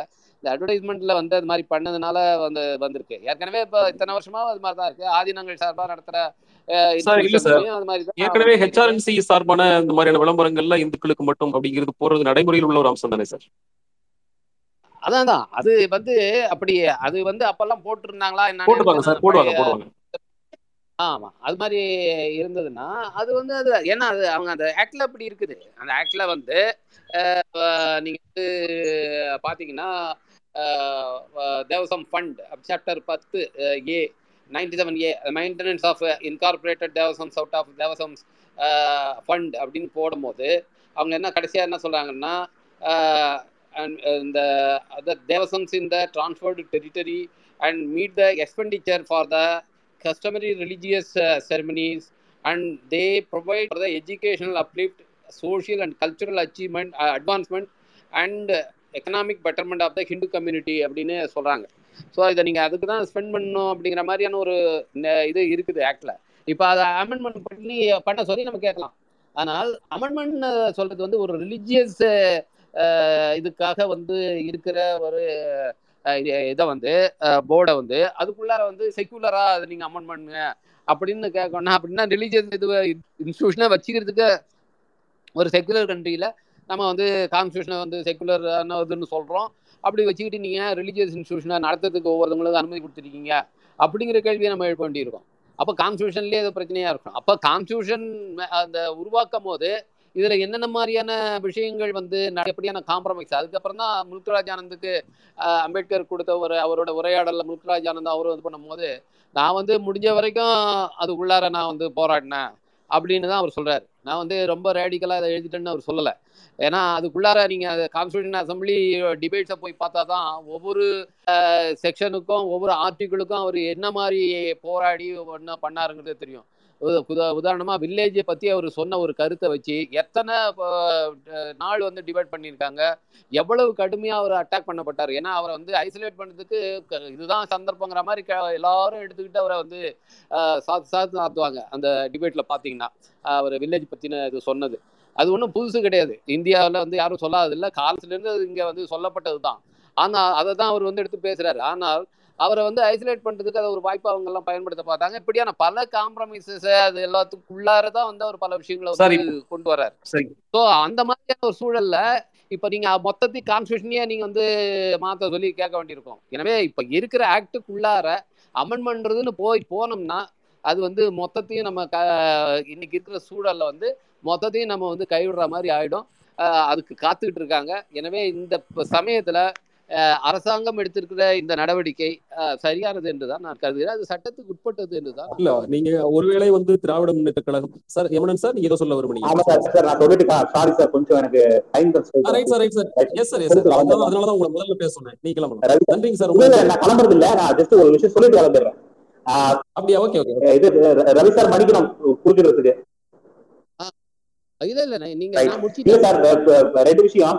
இந்த இது சொன்னீங்க இல்லையா முந்தாள்கள்லயே வந்து அட்வர்டைஸ்மெண்ட் கொடுக்கும்போது இந்த மாதிரி தான் வழக்கமா இருந்ததுன்னு நான் ஒரு சின்ன சர்ச் பண்ணி பார்த்தேன் இன்னைக்கு.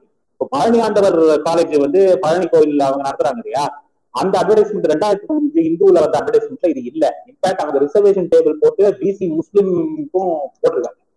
சோ எனக்கு வந்து நான் சார் நான் சொன்னது கல்லூரிகள் இல்ல சார். ஹெச்ஆர்என்சி கோயில்கள் கோயில். கல்லூரி கோவில நடைமுறை வாய்ப்பே இல்ல கோவில வாய்ப்பே இல்ல. கல்லூரிகளை சொல்ற அதான் நான் சொன்னேன் இல்லையா? நான் ஜஸ்ட் ரீட்ரேட் பண்ண விரும்புறேன். இந்த இந்த காலேஜ் வந்து ஹெச்ஆர்என்சி கீழே நடக்கிற கவர்மெண்ட் காலேஜா இல்ல பிரைவேட் காலேஜஸ் ஆக்ட் கீழே நடக்கிற பிரைவேட் காலேஜா அப்படிங்கிற வித்தியாசம் தான் ஆகும் அது வித்தியாசம் அது பிரைவேட் காலேஜா இருந்துச்சுன்னா கொஸ்டின்ஸ் எழும். இது வந்து ஹெச்ஆர்என்சி ஆக்ட் அப்ளை ஆகுமா? ஆகாது? சார் அப்படின்னா சார் நம்ம இவரு கி. வீரமணி அவர்கள் வெளியிட்டிருக்க அறிக்கையில மூணு கல்லூரிகளை குறிப்பிட்டிருக்காரு ஒண்ணு பழனி ஆண்டவர் கல்லூரி பழனியில இருக்கிறது.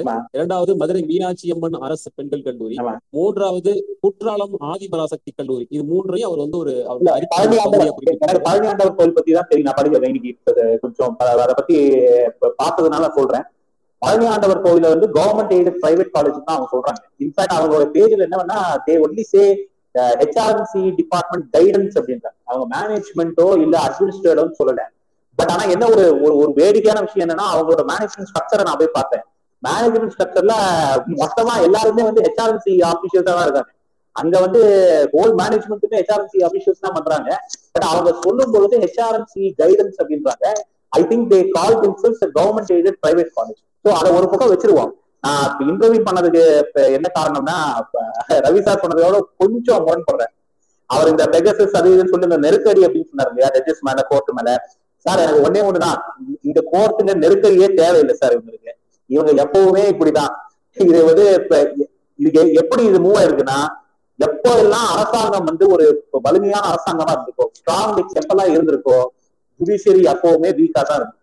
அதே மாதிரி இவங்க எப்போ வந்து கொஞ்சம் ஜாஸ்தியா வந்து பண்ணுவாங்க அப்படின்னா எக்ஸிக்யூட்டிவ் வீக்கா போகும்போது இந்த கோலிஷன் ஈரான்னு சொல்றோம் இல்லையா? இந்த கோலிஷன் ஈரா பிகினிங்ல நீங்க பாத்தீங்கன்னா அப்பதான் எல்லா பவரையும் கான்சென்ட்ரேட் தன் கையிலேயே எடுத்துக்கிற விஷயத்த வந்து கோர்ட் சிஏஎல்ல வந்து எக்ஸ்பேண்ட் பண்றது அதுக்கப்புறம் த்ரீ ஜட்ஜஸ் கேஸ்ல வந்து நீங்க பாத்தீங்கன்னா ஜுடிஷியல் அப்பாயின்மெண்ட்ஸ் எல்லாம் தனக்குள்ளேயே வச்சுக்கிறது கொலிஜியல் சிஸ்டம் ஃபார்ம் பண்ணி இதெல்லாம் பண்ணாங்க. ஆனா நீங்க வந்து இந்த நம்ம வந்து supreme court high court supreme court உருவானதுல இருந்து நீங்க பாத்தீங்கன்னா they have always been conservative they have always been slightly regressive என்னன்னா இது இதுல முக்கியமான எக்ஸாம்பிள் நான் சொல்ல வேண்டியது இடஒதுக்கீடு கேஸ்ல ஐம்பது பர்சன்ட் அந்த உச்ச வரம்பு எங்க இருந்து வந்துச்சுன்னு யாருக்கும் தெரியாது.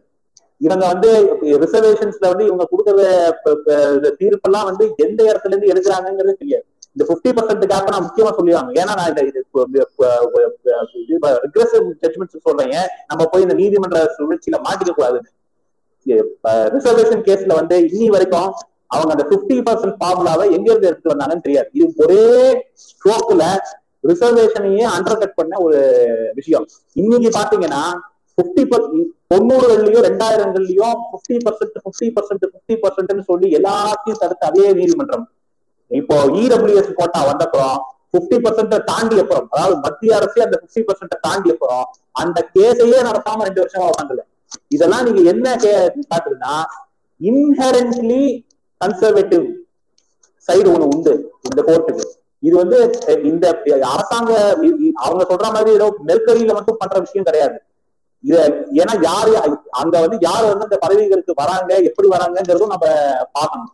அதனால எந்த காலத்திலையும் இது மோடி அரசோ மோடி இல்லாத அரசோ காங்கிரஸ் அரசோ காங்கிரஸ் இல்லாத அரசோ எந்த காலத்திலுமே நம்ம கொஞ்சம் நீதிமன்றங்களை ஜாக்கிரதையா அணுகிறது தான் நல்லதுன்னு நினைக்கிறேன். சாரி சார் ரவி சார் ரொம்ப சாரி அதாவது சேகர் நீங்க சொல்றதுல வந்து எனக்கு ஒன்றும் பெரிய முரண்பாடு இல்லை. ஆனா நீதிபதிகளுக்குள்ளாரையும் நம்ம சில விஷயங்களை வந்து வேறுபடுத்தி பார்க்க வேண்டிய ஒரு தேவை இருக்குங்கிறதையும் நான் சுட்டிக்காட்ட விரும்புகிறேன் இன்கரண்ட்டாக வந்து மொத்த ஜுடிஷியரியுமே அப்படி நீங்கள் ரிஜெக்ட் பண்ணிட்டீங்கன்னா நீங்கள் வந்து வேற எதுவுமே இல்லை. உங்களுக்கு அப்பீலுக்கான இடமே இல்லை. ஏன்னா ஒரு பாராளுமன்றத்தில் இயற்றப்பட்ட சட்டங்களையும் கூட ஜுடிஷியர் ரிவ்யூக்கு உட்படுத்தி ஜுடிஷியரியை மேலே கொண்டு போய் தான் அரச அரசியலமைப்பு சட்டத்தை வச்சுருக்காங்க. அதை பற்றி அம்பேத்கர் சொல்லும் போது வேற வழியே இல்லை. இது வந்து இவங்களுக்கு எல்லா பவரும் கொடுத்துட்டீங்கன்னா நாளைக்கு முழுக்க இப்போ மெஜாரிட்டியை வந்துட்டு என்ன வேணாலும் செஞ்சாங்கன்னா என்ன பண்ணுறது அப்போ அதுக்கான ஒரு ரிவ்யூ பவரை வந்து நான் அதனால தான் ஜுடிஷியரி கொடுக்குறேன் அப்படிங்கிறாரு. ஸோ அந்த அந்த பவரை பயன்படுத்துறவங்களும் இருக்காங்க. இன்னைக்கு ஓப்பனா இதை அட்வொகேட் பண்றவங்க இதுக்கு முன்னே இருந்த ஜஸ்டிஸ் போப்டே போலவோ அல்லது வந்து இப்போ இருக்கிற அருண் மிஸ்ரா போலவோ நேரடியாக இன்றைய அரசு ஆட்சியாளர்களுக்கு வந்து வெளிப்படையான ஆதரவை த தருகிறவர்கள் எந்த கூச்சமும் இல்லாமல் செய்யறவங்க. அதை பயந்துகிட்டு கொஞ்சம் செய்கிறவங்க இருக்கிறாங்க. அதுக்குள்ளாரையும் ஏதாவது கொஞ்சம் ஏதாவது ஒரு சில இதை ரேடிக்கா பண்ணிட முடியுமா அப்படின்னு பார்க்குற ஜட்ஜஸும் இருக்கிறாங்க. நீங்கள் வந்து எல்லாரும் ஒரே மாதிரி இருக்காங்கங்கிற மாதிரி நம்ம பாயிண்ட் பிளாங்கா சொல்ல வேணாம். ஆனால் அது வந்து கொஞ்சம் கொஞ்சமாக அந்த தன்மை வந்து இப்போ விஆர் கிருஷ்ணர் மாதிரியான ஜட்ஜஸ் இருக்கிறது அல்லது வந்து இது மாதிரியான ஜட்ஜஸ் வராமல் வந்து கீழே பார்க்குறாங்க நீங்கள் அதுதான் அந்த கொலேஜியம் சிஸ்டத்துலேயே அதுக்கான பிரச்சனைகள் வந்துடுது கொலேஜியம் சிஸ்டத்துலேயே அது அது மாதிரியான ஆட்களை வந்து வராமல் அவங்க அப்படியே தடுத்துக்கிறாங்க. அது மாதிரியான விஷயங்களும் அதுக்குள்ளார இருக்குது ஸோ இதுக்குள்ளார நம்ம அதை வந்து எப்படி நீங்கள் இது கைவிட்ட கேஸ் பூட்ட கேஸ் தான் அப்படின்னு சொல்லிட்டோம்னா அதுக்குள்ளார ரிஃபார்ம் பண்ணுறது அல்லது அது எப்படி மாற்றி அமைக்கிறதுங்கிறத பற்றி நம்ம பேசவே முடியாமல் போயிடும் அந்த கன்சர்னோட தான் நான் சொல்கிறேன் இதை வந்து ஜுடிஷியரி வைக்கணுங்கிறது அல்ல என்னுடைய நோக்கம். அதுக்குள்ளார சில வேரியேஷன்ஸ் இருக்குங்கிறதையும் அது உங்களுக்கும் தெரிஞ்சது தான் நான் அதை நன்றி சார். நன்றி சார். அது கம்ப்ளீட்லி ஒரு டிஃப்ரெண்டான டிபேட் இன்னைக்கு ஜுடிஷியரோட அதிகார வரம்பு இதை பற்றியது தொடர் மருதையன் அவர்கள் இப்போ உங்கள்கிட்ட ஒரு கேள்வி. இப்போ அறநிலையத்துறை துறை பற்றி பேசிக் கொண்டிருக்கும் போது சமீபத்தில் வந்த ஒரு சர்ச்சை அநேகமா ஒரு பத்து நாட்களுக்குள்ள. கோயிலில் பக்தர்கள் காணிக்கையாக செலுத்திய அந்த தங்க நகைகளை உருக்கி அதை பயன்படுத்துவது என்ற முடிவை தமிழக அறநிலைத்துறை எடுத்ததற்கு மாறாக பலர் கருத்து தெரிவிச்சாங்க. நீங்க வந்து திருவனந்தபுரம் பத்மநாபசாமி கோயிலில் பல லட்சம் கோடி மதிப்புள்ள சொத்துக்கள் முடக்கப்பட்டிருப்பதை பத்தி சொன்னீங்க. அதே நிலைமை இங்கும் இருக்கிறது என்பதை சுட்டிக்காட்டுவதா சொல்றேன். அதை பற்றி உங்களுடைய பார்வை அந்த அந்த கருத்துக்கு மாற்றாக தமிழக அரசு அதை தங்க கட்டிகளாக உருக்கி இது மேற்கொண்ட நடவடிக்கையை தொடங்கிவிட்டது. இருப்பினும் அத்தகைய நடவடிக்கை எதிரான ஒரு கருத்தும் இங்கு இருந்தது என்பதை சுட்டிக்காட்டி உங்களுடைய பார்வை தொடர்ந்து. நான் அதை பற்றி சொல்கிறேன் அதுக்கு முன்னால் ரவிக்குமார் சொன்ன அந்த ஒரு விஷயம். அதாவது இப்போ அப்பாயின்மெண்ட்டில் சில ஆசிரியர்களுக்கு அல்லது நான் டீச்சிங் ஸ்டாஃபுக்கு இடம் இல்லாமல் போயிருக்கலாம். ஆனால் மொத்தத்தில் அது கிறித்தவ இஸ்லாமிய மக்கள் உள்ளிட்ட மாணவர்கள் உள்ளிட்ட எல்லாருக்கும் தான் பயன்படும். அது கல்லூரியோ அல்லது மருத்துவமனையோ என்ற கோணத்தில் பார்க்கணும். அந்த வகையில் நம்ம இதை புரிய வைக்க வேண்டியது. இப்போ இதில் பாதிக்கப்படுபவர்கள் அப்படின்னு எடுத்துக்கிட்டால் இந்த இடத்துல ஒரு ஈக்குவல் ஆப்பர்ச்சுனிட்டி கிடைக்கலன்றது மட்டும்தான். ஆனால் இன்னொரு லார்ஜர் காசுக்கு அது பயன்படுகிறது. அதை நோக்கி தள்ளிட்டு போகணுன்ற மாதிரி நம்ம பார்ப்பது தான் சரியாக இருக்கும்னு நினைக்கிறேன். இப்போ நீங்கள் இந்த நகைகள் உருக்குவதை பொறுத்த வரைக்கும் அது செய்யணுன்றது தான் என்னுடைய கருத்து. நான் இன்னும் ஒரு படி மேலே போய் ஒரு கேள்வி எழுப்புகிறேன் இது வந்து கோல்டு இப்போ ஒரு துறைமுகத்திலேருந்து ஏர் இந்தியாவிலேருந்து எல்லா பப்ளிக் செக்டார் கம்பெனிஸும் லாபம் ஈட்டக்கூடிய பொதுத்துறை நிறுவனங்களை எல்லாம் விற்றுக்கிட்டு இருக்கிறாங்க இவங்க. மானிட்டைசேஷன்ற பேரில் ரொம்ப அயோக்கியத்தனமாக குத்தகைக்கு விடுகிறார்கள். விற்றா கூட பரவாயில்ல. இப்படி ஒரு மோசடி நடக்கும்போது இது மட்டும் புனிதமானது தொட முடியாதது என்று வைத்திருப்பதையே நம்ம வந்து கேள்விக்குள்ளாக்கணும். முக்கியமாக இந்த மாதிரி கோல்டு மாதிரி உள்ளதை எதற்காக வைத்திருக்க வேண்டும்னு எனக்கு தெரியல. இது வந்து மக்களுடைய சொத்து. இது மக்களுக்கு அப்பாற்பட்ட ஏதோ ஒன்று அப்படின்னு சொல்லிட்டு அந்த கடவுள் வைத்திருப்பதை நாம் வந்து அதை கருத்து ரீதியாக அரசியல் ரீதியாக தகர்க்க வேண்டியிருக்குதுன்னு நினைக்கிறேன். இதில் வந்து அச்சப்படக்கூடாது. ஒரு புறம் சட்டத்துக்கு உட்பட்டு தான் அதை செய்ய வேண்டியிருக்குது அப்படின்றது இப்போ உள்ள வரம்பு நமக்கு. அதே நேரத்தில் அரசியல் ரீதியாக இது எப்படிப்பட்ட அநீதின்றதை சொல்லணும். கோவில் சொத்துகள் என்ற முறையில் இருக்கக்கூடிய லேண்டாக இருக்கட்டும் வேறு ப்ராப்பர்ட்டிஸாக இருக்கட்டும் அல்லது நகையாக இருக்கட்டும் அது வந்து அப்படியே பராமரிக்கப்படும். ஆனால் பொதுத்துறை நிறுவனங்கள் மக்களுடைய சொத்துகள் ரயில்வே உள்ளிட்டதெல்லாம் நாங்கள் விற்போன்றது எந்த ஒரு நியாயம். எப்படி ஒத்துக்கொள்ள முடியும்? இதை எப்படி டிசைட் பண்ணுறாங்க இவங்க? அதுக்கு வந்து டிஸ்இன்வெஸ்ட்மெண்ட்டை வந்து ஏதோ ஒரு கோலாகலமான நடவடிக்கையாக அவர்கள் செய்து கொண்டிருக்கிறார்கள். இப்படி தான் நம்ம கேள்விக்குள்ளாக்கணும். இந்த இந்த இந்த இந்த உரையாடலை அந்த திசை கொண்டு போகணும்னு நினைக்கிறேன் நான். நன்றி. வேறு யாரிடம் பேச விரும்பினால் அல்லது கேள்வி இருந்தால் முன் வந்து கேட்கலாம். திரு விக்னேஷ். எனக்கு ஒரே ஒரு கேள்விதான். அதாவது இதுல வந்து ஸ்பிரிச்சுவல் எஜுகேஷன் வந்து சொல்லி தருவாங்கன்றாங்கல்ல அது வந்து அதை அலோவ் பண்றது எந்த அளவு சரி தப்புன்றது ஒண்ணு இருக்குல்ல. நம்ம வந்து வர ஸ்டூடெண்ட்ஸ் வந்து அக்ராஸ் ரிலீஜியன்ஸ் வருவாங்கன்றப்போ ஸ்பிரிச்சுவல் எஜுகேஷன் நடத்துவாங்கன்றப்போ அது சரியா படல ஹெச்ஆர்என்சி ஆக்டின் படி அவர்கள் இப்ப ஏற்கனவே யாமுடன் பேசும்போது தெளிவா சொல்லி காட்டினார். ஹெச்ஆர்என்சி ஆக்டின் படி கல்லூரிகள் இதர இது போல சேவைகளுக்கு அதன் நிதி பயன்படுத்தப்படுகிற போது இது போன்ற ஸ்பிரிச்சுவல் எஜுகேஷன் அப்படிங்கிறது அதனோட பிரிக்க முடியாத பங்கு அது இருக்கணும். இல்லைன்னா அது வந்து சட்டத்தை மீறிய செயல் என்று அவர் குறிப்பிட்டார். தொடர்ந்து நீங்க இதை சொல்ல வந்தீங்க. இல்லை இல்லை இந்த சட்டத்தில் பர்பஸ் ஆஃப் திஸ் ஆக்ட் அப்படின்னு சொல்கிறத அவர் யாமனன் வலியுறுத்தினார். ஒரு விஷயம் நீங்கள் இப்போது அனைத்து சாதியினரும் அர்ச்சகர் ஆகக்கூடாது என்ற வாதத்தில் அவங்களுடைய முக்கியமான வாதம். மன்னர்கள் இந்த கோயிலை கட்டியிருக்கிறாங்க. அவங்க ஆகம விதிப்படி இன்னன்னார் தான் ஆகணும்னு சொல்லி கட்டியிருக்கிறாங்க. அது ஒரு ஆன்மீக நோக்கத்தை நிறைவேற்றுவதற்கானது. அப்போது இவ்வளவு செலவு செய்து கோயில் கட்டியவர்கள் என்ன நோக்கத்துக்காக இதை செய்திருக்கிறார்களோ அந்த நோக்கம் பழுதுபடக்கூடாது. நீங்கள் வந்து வேறு ஜாதிக்காரங்களை எல்லாம் இங்கே கொண்டு வந்து அர்ச்சகராக போட்டாக்க அப்போது கடவுள் வெளியே போயிடுவார் அல்லது இந்த ஆன்மீக நோக்கம் நிறைவேறாது என்பது ஒரு மிக முக்கியமான ஆர்குமெண்ட் அவங்களது.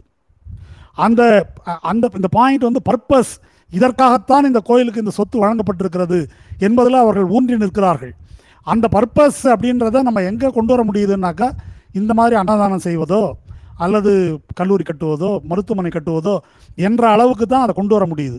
அப்படி இல்லாமல் இப்போ அதில் அங்கே வந்து மதக்கல்வி அளிக்கப்பட வேண்டும் அப்படின்னு இருக்கிறத தமிழில் வழங்கலாம். வேறு விதமாக வந்து செய்யலாம் அதை. அப்படி தான் சர்க்கமெண்ட் பண்ண முடியுமே தவிர அதை நிராகரித்து நாம் செல்வது அப்படின்றது சாத்தியமற்றது. இது ஒரு யதார்த்த நிலைமை. அப்படி தான் நான் புரிஞ்சுக்கிறேன் இது.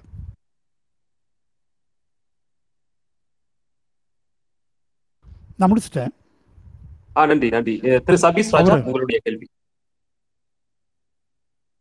திரு சபீஸ் ராஜா அவர் இணையல. வேறு யாரேனும்? வேறு யார்கிட்ட கேள்விகள் இருந்தா அல்லது உங்களுடைய கருத்து இருந்தால் நீங்க ரிக்வஸ்ட் பண்ணலாம். பாரதி இந்த செஷன் நம்ம ரெக்கார்ட் பண்றோம். ரொம்ப யூஸ்ஃபுல்லா பண்ணலாம், record பண்ணலாம். Okay thank you thank you thank you right வேறு யாரும் இணையல? ஒன் செகண்ட் திரு திரு சுரேஷ்குமார் ஜேர்னலிஸ்ட் திரு சுரேஷ்குமார். கேக்குதா சார் சுரேஷ்குமார்? பத்திரிகையாளர் சுரேஷ்குமார். இல்ல. ஸ்பீக்கர்னு இருக்குது அவருக்கு மைக் காணுங்க. ஆமா இது மைக் ஐக்கான் இருக்கு மியூட்ல இருக்காரு திரு ஸ்ரீதர். சுரேஷ்குமார் நீங்க பேசுறீங்களா? இல்ல நீங்க திரு ஸ்ரீதர் நீங்க பேசுங்க. ஸ்ரீதர் திரு Sridhar. Sridhar Hello. Hello. Hello கேக்குதா? சார் கேக்குது சார் கேக்குது சார் நீங்க உங்களுடைய கேள்வி அல்லது கருத்து. ஓகே அருமையான கருத்துக்கள் அனைத்தையும்.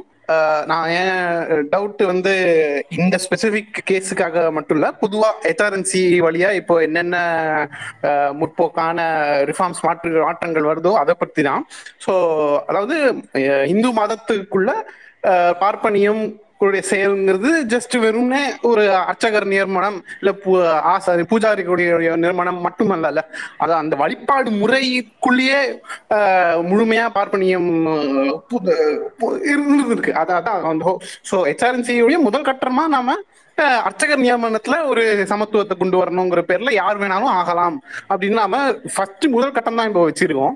அடுத்தடுத்த படியில நாம வழிமுறை இந்த இந்த வழிபாடு முறைகள் இந்த இல்ல இந்த இந்த பூஜாரிகளுடைய ட்ரைனிங்ல அங்க அந்த இடத்துல நாம அடுத்த கட்டத்துல எப்படி ஒரு ரிஃபார்மை கொண்டு வர்றது? அதை பத்தி ஏதாவது இது வரைக்கும் ஏதாவது நடவடிக்கைகள் எடுக்கப்பட்டிருக்கா? ஏதாவது முயற்சிகள் எடுக்கப்பட்டிருக்கா? அதை பத்தி கேட்கணும் வந்தேன். அதான்.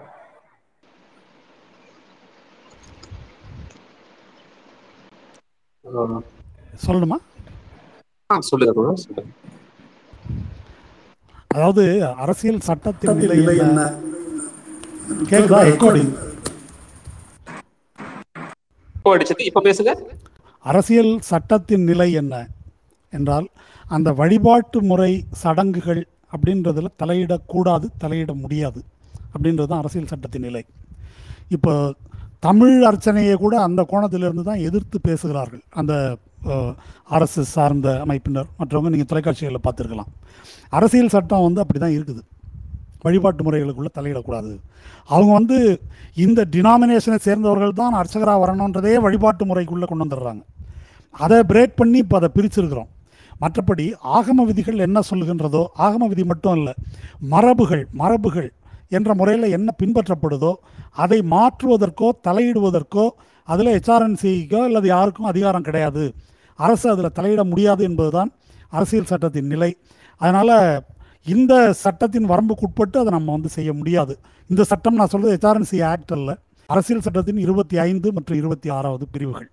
அவை வந்து இந்த அதிகாரத்தை அது பார்ப்பனிய சடங்குகளை செய்வதற்கான அதிகாரத்தை வழங்குகின்றன. இப்போ இவங்களுக்கு அதெல்லாம் வேண்டாம் சொல்லிக் கொடுக்க வேணாம் அப்படின்னு பண்ண முடியாது என்பதுதான் இப்போ உள்ள நிலை. நன்றி தோழர். திரு ஆனந்தன் செல்லமுத்து. அனைவருக்கும் வணக்கம். கேக்குதுங்களா? கேக்குதுங்க. உங்களுடைய கேள்வி ஓகே. இருக்கிற பெரிய கோயிலில் வந்து சிதம்பரம் நடராஜர் கோயில் மற்றும் தீட்சிதர் கையில் இருக்கிறதாக நான் கேள்விப்பட்டேன். அதை திரும்ப வந்து நம்மளுடைய இந்து அறநிலைத்துறைக்குள்ளே கொண்டு வரதுக்கான வாய்ப்பு இருக்கா? அது அரசு அது அதற்கான முன்னெடுப்பில் எடுத்துக்கிட்டு இருக்காங்களா? ஒரு நீண்ட வழக்கு திரு மருதையன் உங்களால் அதை சுருக்கமாக முடியும் நினைக்கிறேன் இல்லை நீண்ட வழக்கு இல்லை. அவர் கேட்டது அந்த வழக்கை வந்து அரசு வந்து திரும்ப இது பண்ணலாம். அதை பண்ண முடியும். பண்ணுவோம்னு சேகர்பாபு ஒரு முறை அறிவித்தார். அவங்க செய்ய முடியும் திரும்ப எழுப்ப முடியும் அதை. செய்ய வேண்டும். அதை வந்து அந்த அந்த தீர்ப்பே வந்து ரொம்ப பிரச்சனைக்குரிய தீர்ப்பு. அந்த வழக்கு விசாரணைக்கு கொண்டு வரப்பட்டதும் திடீர்னு அது முடித்தது அது வந்து பாப்டே சௌஹான் என்று அந்த ரெண்டு நீதிபதிகள் கொண்ட அமர்வில் சுப்பிரமணிய சாமி திடீரென அதை கொண்டு வந்தார். அவருக்கு அங்கே அவ்வளோ செல்வாக்கு இருக்குது உள்ள நீதிமன்றத்துக்குள்ளே அவர் கொண்டு வந்தார். தமிழக அரசு வந்து அதை எதிர்த்து வாதாடாமல் அப்போ ஜெயலலிதா ஆட்சி காலம் சதித்தனமாக அதுக்கு ஒத்துழைத்தது. இப்போ நாங்கள் வந்து ஒரு ஓதுவா இவர் சிவனடியார் ஆறுமுகசாமி அவர் பேரில் தான் ஒரு இம்ப்ளீட் பெட்டிஷன் போட்டு அதில் தலையிட்டு இருந்தோம் முடிந்த வரைக்கும் வாதாடினோம் ஆனால் அவங்க அங்கே வாதங்களோ மற்றதெல்லாம் வந்து ஈடுபடலை. அவங்க ஒரு முடிவோடு இருந்தாங்க. அது சட்ட ரீதியாக அந்த முடிவு எடுத்தாங்க என்பதை காட்டிலும் அவர்களுக்கு தீட்சிதர்கள் மேல் ஒரு அனுதாபம் இருந்தது. அதை அவர்களுக்கு கொடுக்க வேண்டும் என்பது அவர்கள் கருத்தாக இருந்தது. அப்படி கொடுத்துட்டாங்க. மற்றபடி இதற்கு முன்னால் தீர்ப்புகள் இருக்கின்றன. தீட்சிதர்களுடைய சொத்து அல்ல இது அப்படின்னு தெளிவான தீர்ப்பெல்லாம் இருக்குது. அதெல்லாம் ஓவர் ரைட் பண்ணி இப்படி தீர்ப்பு அவங்க கொடுத்துருக்குறாங்க. தமிழக அரசு நிச்சயமாக அதை செய்ய வேண்டும் செய்ய முடியும் தான் நான் நினைக்கிறேன். அவர் ரவிக்குமார் இதில் சொல்கிறார் எதுவும் கேளுங்க. தொடர் ரவிக்குமார் அடுத்தவரின் கேள்வி சேர்த்து நீங்க இதுக்கு இணைந்து பதில் சொல்லுங்க. திரு ஹியூமன். வாய்ப்புக்கு நன்றி பாரதி. எஸ்ஆர்என்சி கல்லூரி வேலை இந்துக்களுக்கு மட்டும் சரியா தவறான தலைப்பு. ஐயா ஆசிரியர் வந்து அது அரசியலமைப்பு சட்டத்துக்கு விரோதமானது அப்படின்னு பதிவு போட்டிருக்காரு அறிக்கையை கொடுத்துருக்காரு.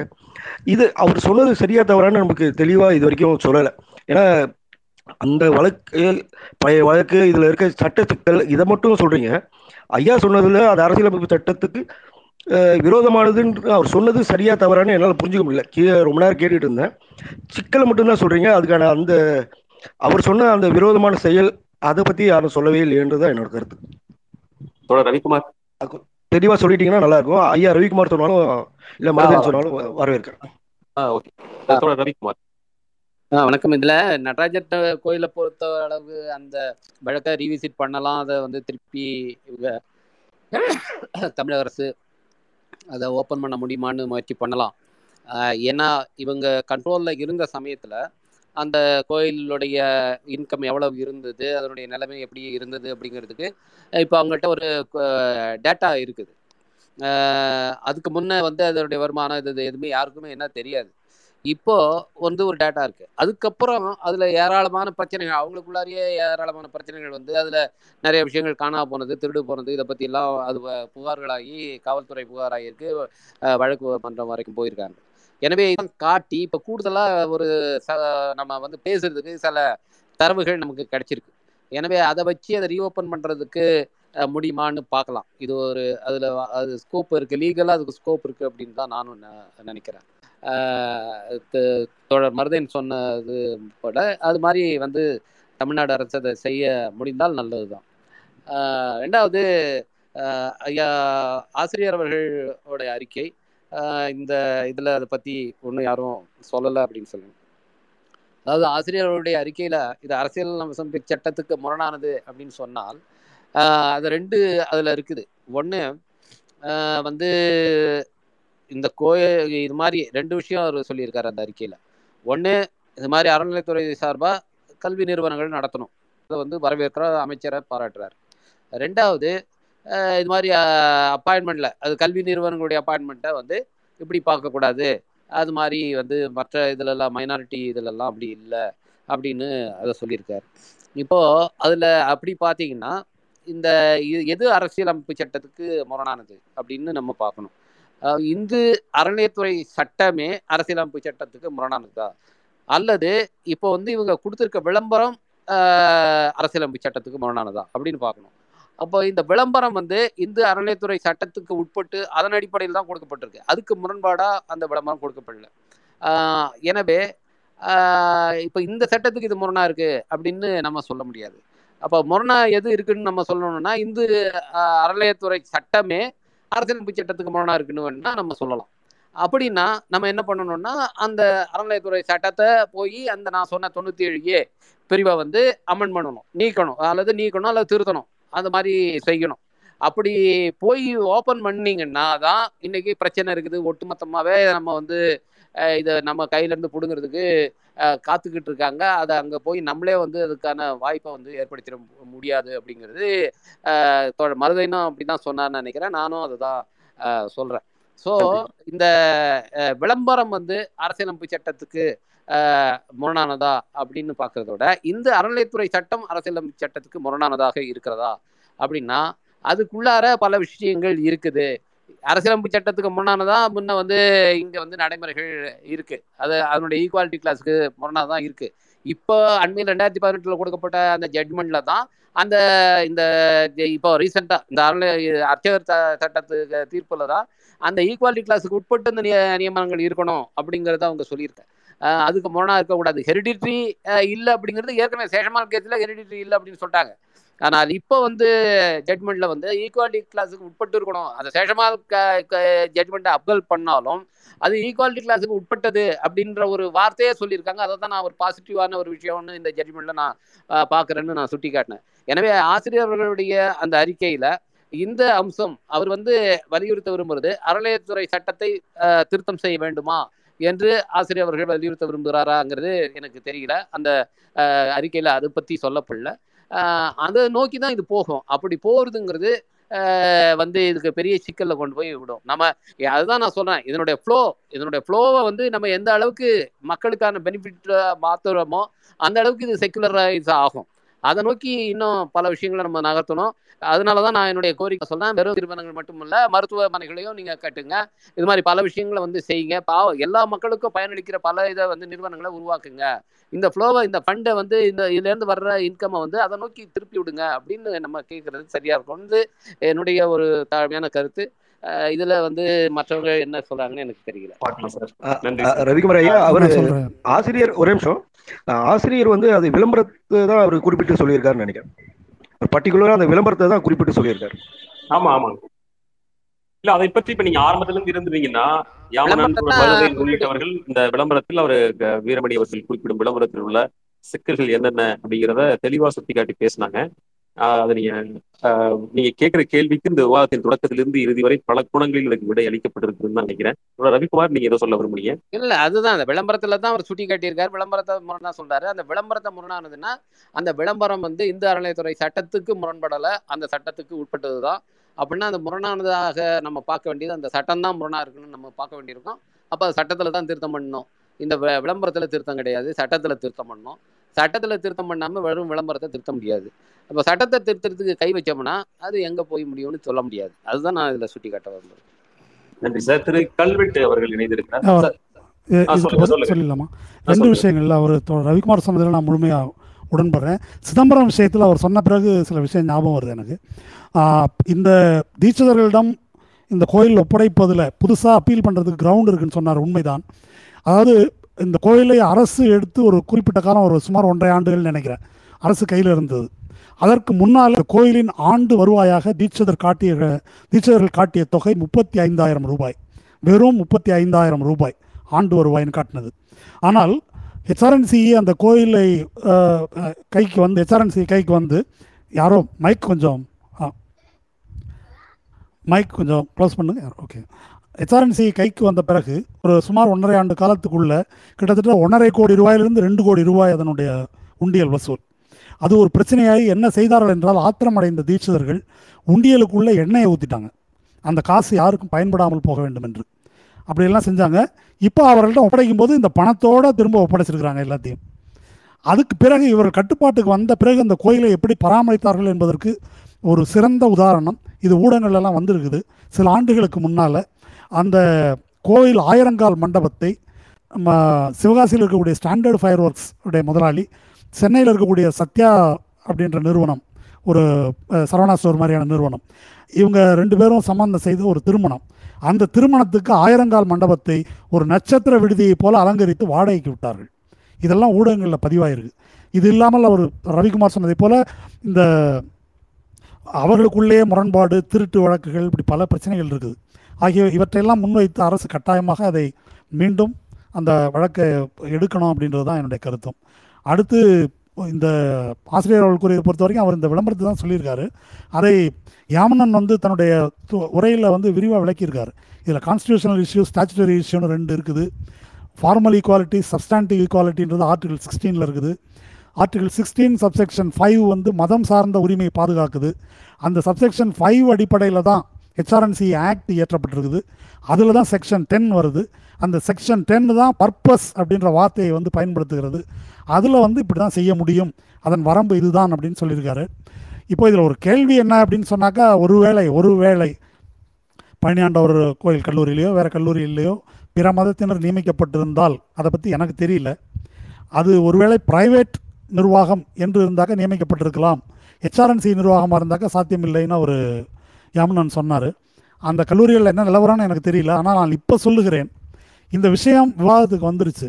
இப்போ வேறு எந்த முடிவை எடுத்தாலும் அது மிகவும் விபரீதமான ஒரு நிலைக்கு இதை இட்டு செல்லும். ஒருவேளை ஏற்கனவே அப்பாயிண்ட் ஆயிருக்கலாம். யாராவது தவறி அப்படி கூட நடந்திருக்கலாம். அன்னைக்கு இருந்த அரசியல் சூழல் வேற.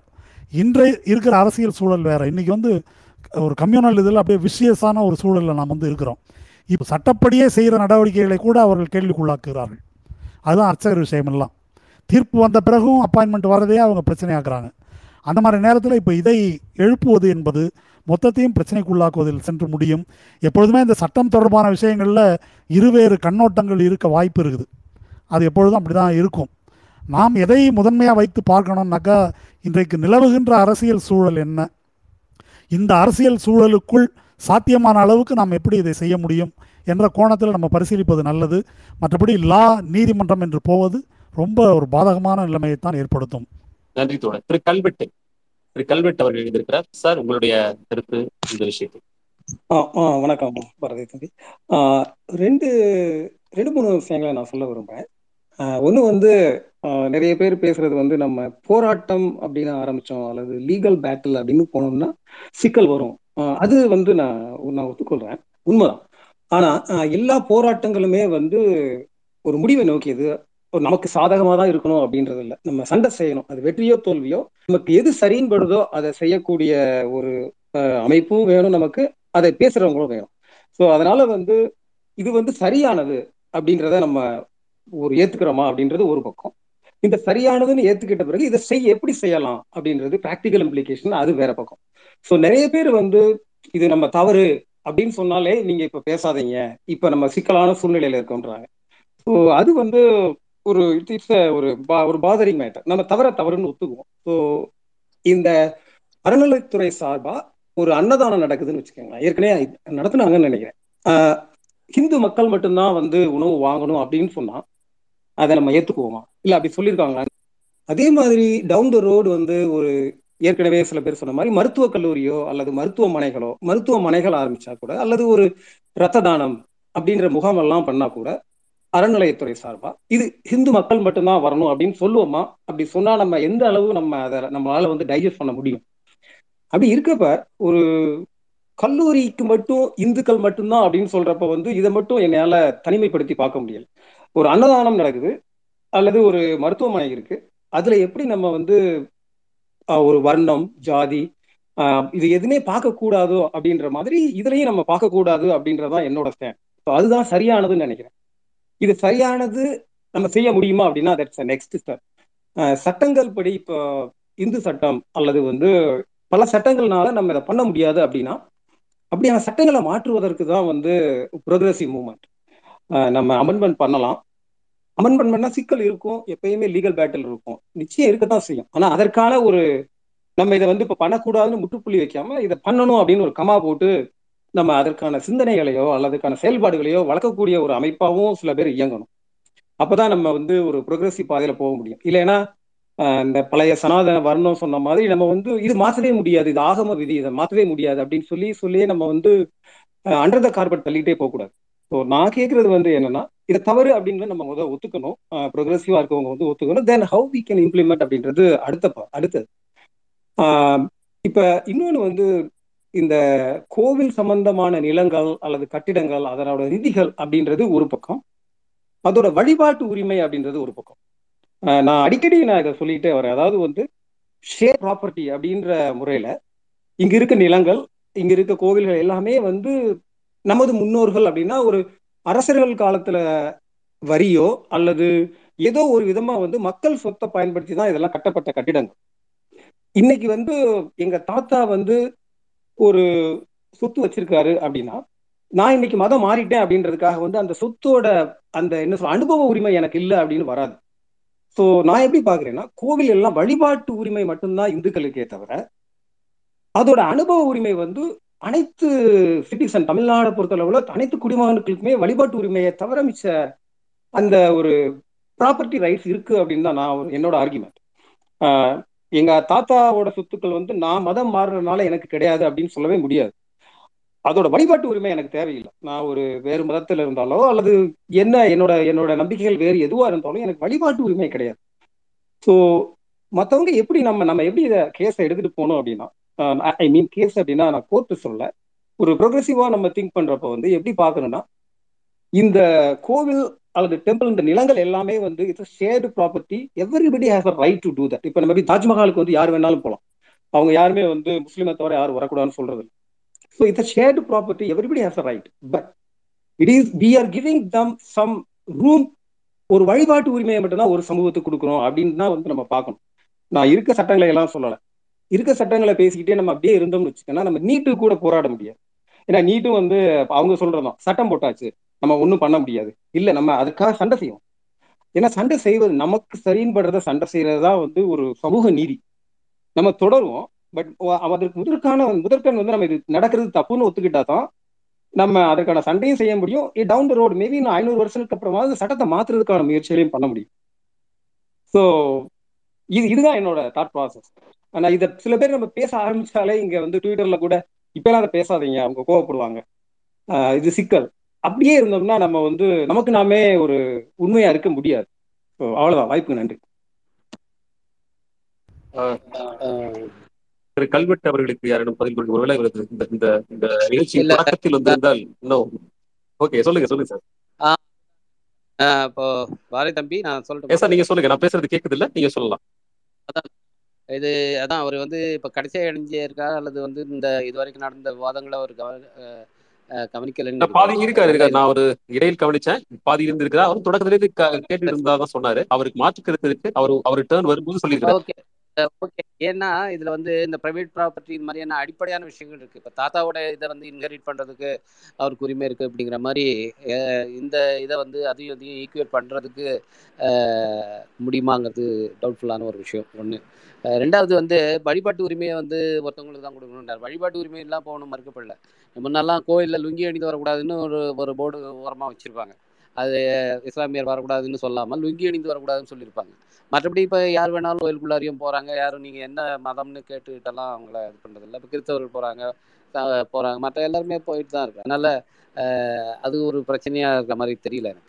சி இதில் என்னன்னா இப்போ வந்து ப்ரக்ரெசிவாக போகிறது அப்படிங்கிறதுக்கும் அதுக்கு ஒரு ஒரு அதுக்கு என்ன சொல்கிறது அதுக்கு ஒரு முறை இருக்குது முறைன்னா ஆஹ், அது ஒரு ஸ்ட்ராட்டஜியோட சம்மந்தப்பட்டது தான் இப்போ வந்து உதாரணத்துக்கு இப்போ இன்னைக்கு இருக்கிற ஒன்றிய அரசாங்கம் இயற்ற சட்டங்களை இது பண்ணி இப்போ வேளாண் சட்டங்கள் இருக்கு. அதுக்கு எதிராக வந்து விவசாயிகள் போராடுறாங்க.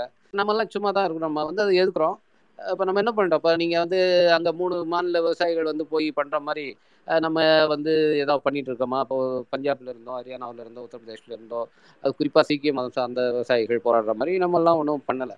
ஸோ இது வந்து அதனால் பண்ணக்கூடாதுங்கிறது இல்லை. ஓ ஏன் நம்ம பண்ணலைன்னா நமக்கான சாத்தியங்கள் கணக்கு பண்ணி தான் பண்ணுறோம் இப்போ அவராக இருந்தாலும் சரி இப்போ வந்து ஏதோ ஒரு பேரில் தான் வந்து வச்சுக்கிட்டு தான் அதை பேச வேண்டியதாக இருக்கு அவருக்கு. இப்போ வந்து ஓப்பனாக அவர் வந்து இதை பண்ணி ஒரு கருத்துக்களை சொல்கிறதுக்கு கூட அவருக்கு சிக்கல் இருக்கலாம் அல்லது அதை விரும்பாமல் இருக்கலாம். எனவே ஓ எல்லாத்துக்கும் பின்னாலேயும் வந்து ஒவ்வொருத்தவங்களுக்குமான எல்லைகள் ஆஹ் சாத்தியங்கள் இது எல்லாத்தையும் நினைச்சு தான் இதை பார்க்க வேண்டியிருக்கு. இது அப்படி இல்லாத எதை வேணாலும் பேசுறது தான் ப்ராக்ரஸிவ் அப்படின்னு நம்ம சொல்லி மற்றதை எல்லாத்தையுமே வந்து ரொம்ப பயந்துகிட்டு இவங்க பேசுறாங்க ரொம்ப ரிக்ரெசிவா பேசுறாங்கன்னு நம்ம கரெக்ட் முடிக்க போற நேரத்துக்கு வந்துட்டோம். கொஞ்சம் கொஞ்சம் சுருக்கமா சார் அவர் கேட்டதை நான் எப்படி புரிஞ்சுக்கிறேன்னா ஒரு ஒரு கோயில்ங்கிறது அனைவருக்கும் பொதுவானது குறிப்பிட்ட மதத்தினருக்கான வேலை என்று சுருக்கும் போது சமத்துவத்தை நோக்கிய ஒரு அடி வந்து ஒரு யதார்த்தம் எல்லாத்தையும் பூஜை பிஜேபி பூச்சாண்டி காட்டி ஏன் அதை நீங்க மறுக்கிறீங்க? அப்படின்னு கேட்கல ஒரு ஒரு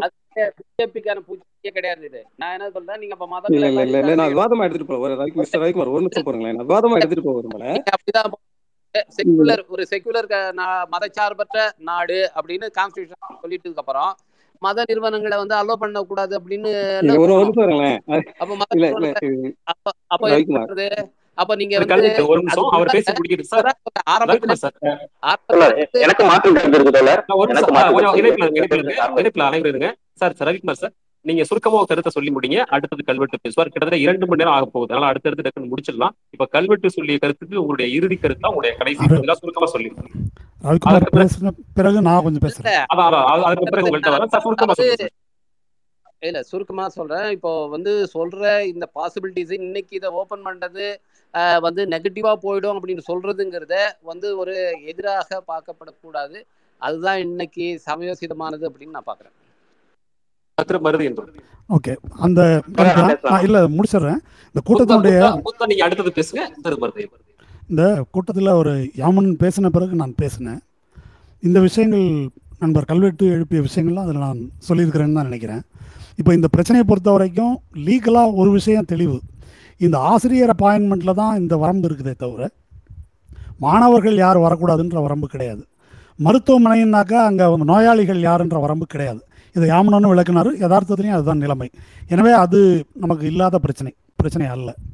எது இப்போ இஷ்யூ அப்படின்னு சொன்னாக்கா ஆம் சட்டத்தில் வரம்புகள் உள்ளன. இந்த வரம்புகளை சொல்லி அல்லது இப்போ பிஜேபி இருக்குது இந்த நேரத்தில் நம்ம இந்த பிரச்சனையை கிளப்பக்கூடாது அப்படின்னு சொல்லி நம்ம அதனால் அடக்கி வாசிக்கணும். அப்படி ஒரு கோணத்தில் வந்து சொல்கிறாங்க அது எனக்கு உடன்பாடு இல்லைன்ற மாதிரி அவர் சொன்னார். அப்படி இப்போ என்னுடைய கருத்து அப்படிப்பட்டதில் நான் அப்படி முன்வைக்கவும் இல்லை. நான் சொல்ல வர்றது ஒரு முக்கியமான பிரச்சனை. அதாவது இந்த போராட்டத்தை எந்த அரங்கில் நடத்துவது? கோயில் அடிமை நிறுத்து சுத்தர்களெல்லாம் அவன் கைப்பற்றணுன்றதை நோக்கி அவர்கள் போகிறார்கள். ஹெச்ஆர்என்சி என்ற இலாக்காவையே கலைக்க வேண்டும் என்பதற்கு தீவிரமாக வேலை செய்கிறார்கள். அதை டிஃபெண்ட் பண்ணி காப்பாற்ற வேண்டிய நிலையில் இருக்கிறோம். சுப்ரீம் கோர்ட் முழுக்க முழுக்க அந்த பக்கம் சாதகமாக இருக்கிறது. இது யதார்த்தம். இது ஒரு உண்மை. இப்போது போராட்டத்தை எங்கே நடத்தலாம் என்று நான் முன்வைக்கிறேன்னா பல ஆயிரக்கணக்கான ஏக்கர் நிலம் இருக்குது நகர்ப்புறங்களில் எண்ணற்ற பல கிரவுண்டு நிலம் இருக்குது. இதையெல்லாம் ஏழைகளுக்கு பயன்படுவதைப் போல் எப்படி கொண்டு மக்கள் பயன்பாட்டுக்கு எப்படி கொண்டு வருவது? அதில் வந்து இது மாதிரி மாணவர் விடுதிகளோ அல்லது பிளே கிரவுண்டோ அல்லது மருத்துவமனையோ பள்ளிக்கூடமோ கட்டி கொண்டு வரும்போது தான் இவர்கள் இந்து நலன் என்று பேசுவது பெரும்பான்மை மக்களின் நலனுக்கு எதிராக. இன்னும் சொல்ல போனால் பெரும்பான்மையான ஏழை இந்துக்களின் நலனுக்கு எதிராக இருக்கிறது என்பதை மக்கள் புரிந்து கொள்வார்கள். மக்களை புரிய வைக்கணும். இந்த மதம் என்பதற்குள்ள என்ன கிளாஸ் பாலிடிக்ஸ் வந்து ப்ளே பண்ணுது என்ன சாதி அரசியல் ப்ளே பண்ணுதுன்றதை மக்களுக்கு புரிய வைக்கணும். இன்னமும் கூட அர்ச்சகர் பிரச்சனையை எடுத்துக்கங்களேன். அர்ச்சகர் பிரச்சனைக்காக வெகு மக்கள் போராட்டம் என்ன நடந்தது தமிழ்நாட்டில்? சட்ட ரீதியாக தான் அது வந்திருக்குது. தில்லையில் தமிழ் பாடம் போராட்டம் நடத்தியிருக்கிறோம். போராட்டம் நடத்தி வெற்றி பெற்ற பிறகு கூட யார் பாடம் வந்தாங்க? அந்த உள்ளூர் மக்கள் கூட போராட்டத்தில் பங்கேற்கவில்லை. தீவிரமாக பல ஆண்டுகள் அது நடைபெற்றது. இப்போ இந்த இஷ்யூலையும் நான் சொல்ல வருவது மக்களை அந்த பிஜேபி அல்லது கம்யூனல் ஃபோர்ஸஸுக்கு எதிராக கொண்டு வந்து எது நிறுத்தும் என்று சொன்னால் இந்த மாதிரி இதை பப்ளிக் காசுக்கு பயன்படுத்தும் வகையில் இந்த சொத்துக்களை பயன்படுத்த வேண்டும் என்ற டைரக்ஷனில் நம்ம இந்த போராட்டத்தை அரசை நிர்பந்திப்பது என்று அப்படி நம்ம கொண்டு போனோம் அப்படின்னு சொன்னால் மக்கள் இதை புரிந்து கொள்வதற்கான சாத்தியம் வந்து அதிகம். ஒன்று ரெண்டாவது இது சட்ட ரீதியாக அப்படின்ற பிரச்சனையை பொறுத்த வரைக்கும் சட்ட ரீதியாக இந்த வரம்புக்குள்ளே நாம் நிற்கிறோமா? இப்படி ஒரு வரம்பு இருக்குது. இப்போ இந்த வரம்பை மீறுங்கள். அப்படின்னு நம்ம திராவிட முன்னேற்ற கழக அரசை எதிர்த்து போராடுவதாக வச்சுக்குவோம். இப்போ ஒரு அரசியல் சட்ட திருத்தம் கொண்டு வரணும். என்ன திருத்தம் கொண்டு வரணும்? இல்லை இது இது இந்த மாதிரி அந்த காஸ் இந்த இந்த பர்பஸுக்காக அப்படின்னு அது இருக்கிறத நாங்கள் பர்பஸை தீர்மானிப்போம் அப்படின்னு கொண்டு வரணும். அது நேரடியாக அரசியல் சட்டத்துடன் முரண்படும். அது மொத்தமாக ஸ்ட்ரைக் டவுன் பண்ணப்படுவதை நோக்கி தள்ளிட்டு போகும். அதுக்கு இவர்கள் காத்திருக்கிறார்கள். உங்களுக்கு ரெண்டாயிரத்தி ஆறில் கலைஞர் கொண்டு வந்த அர்ச்சகர் பயிற்சி பள்ளி அந்த சட்டம் பற்றி தெரிந்திருக்கலாம். அதை ஒரு முதல்ல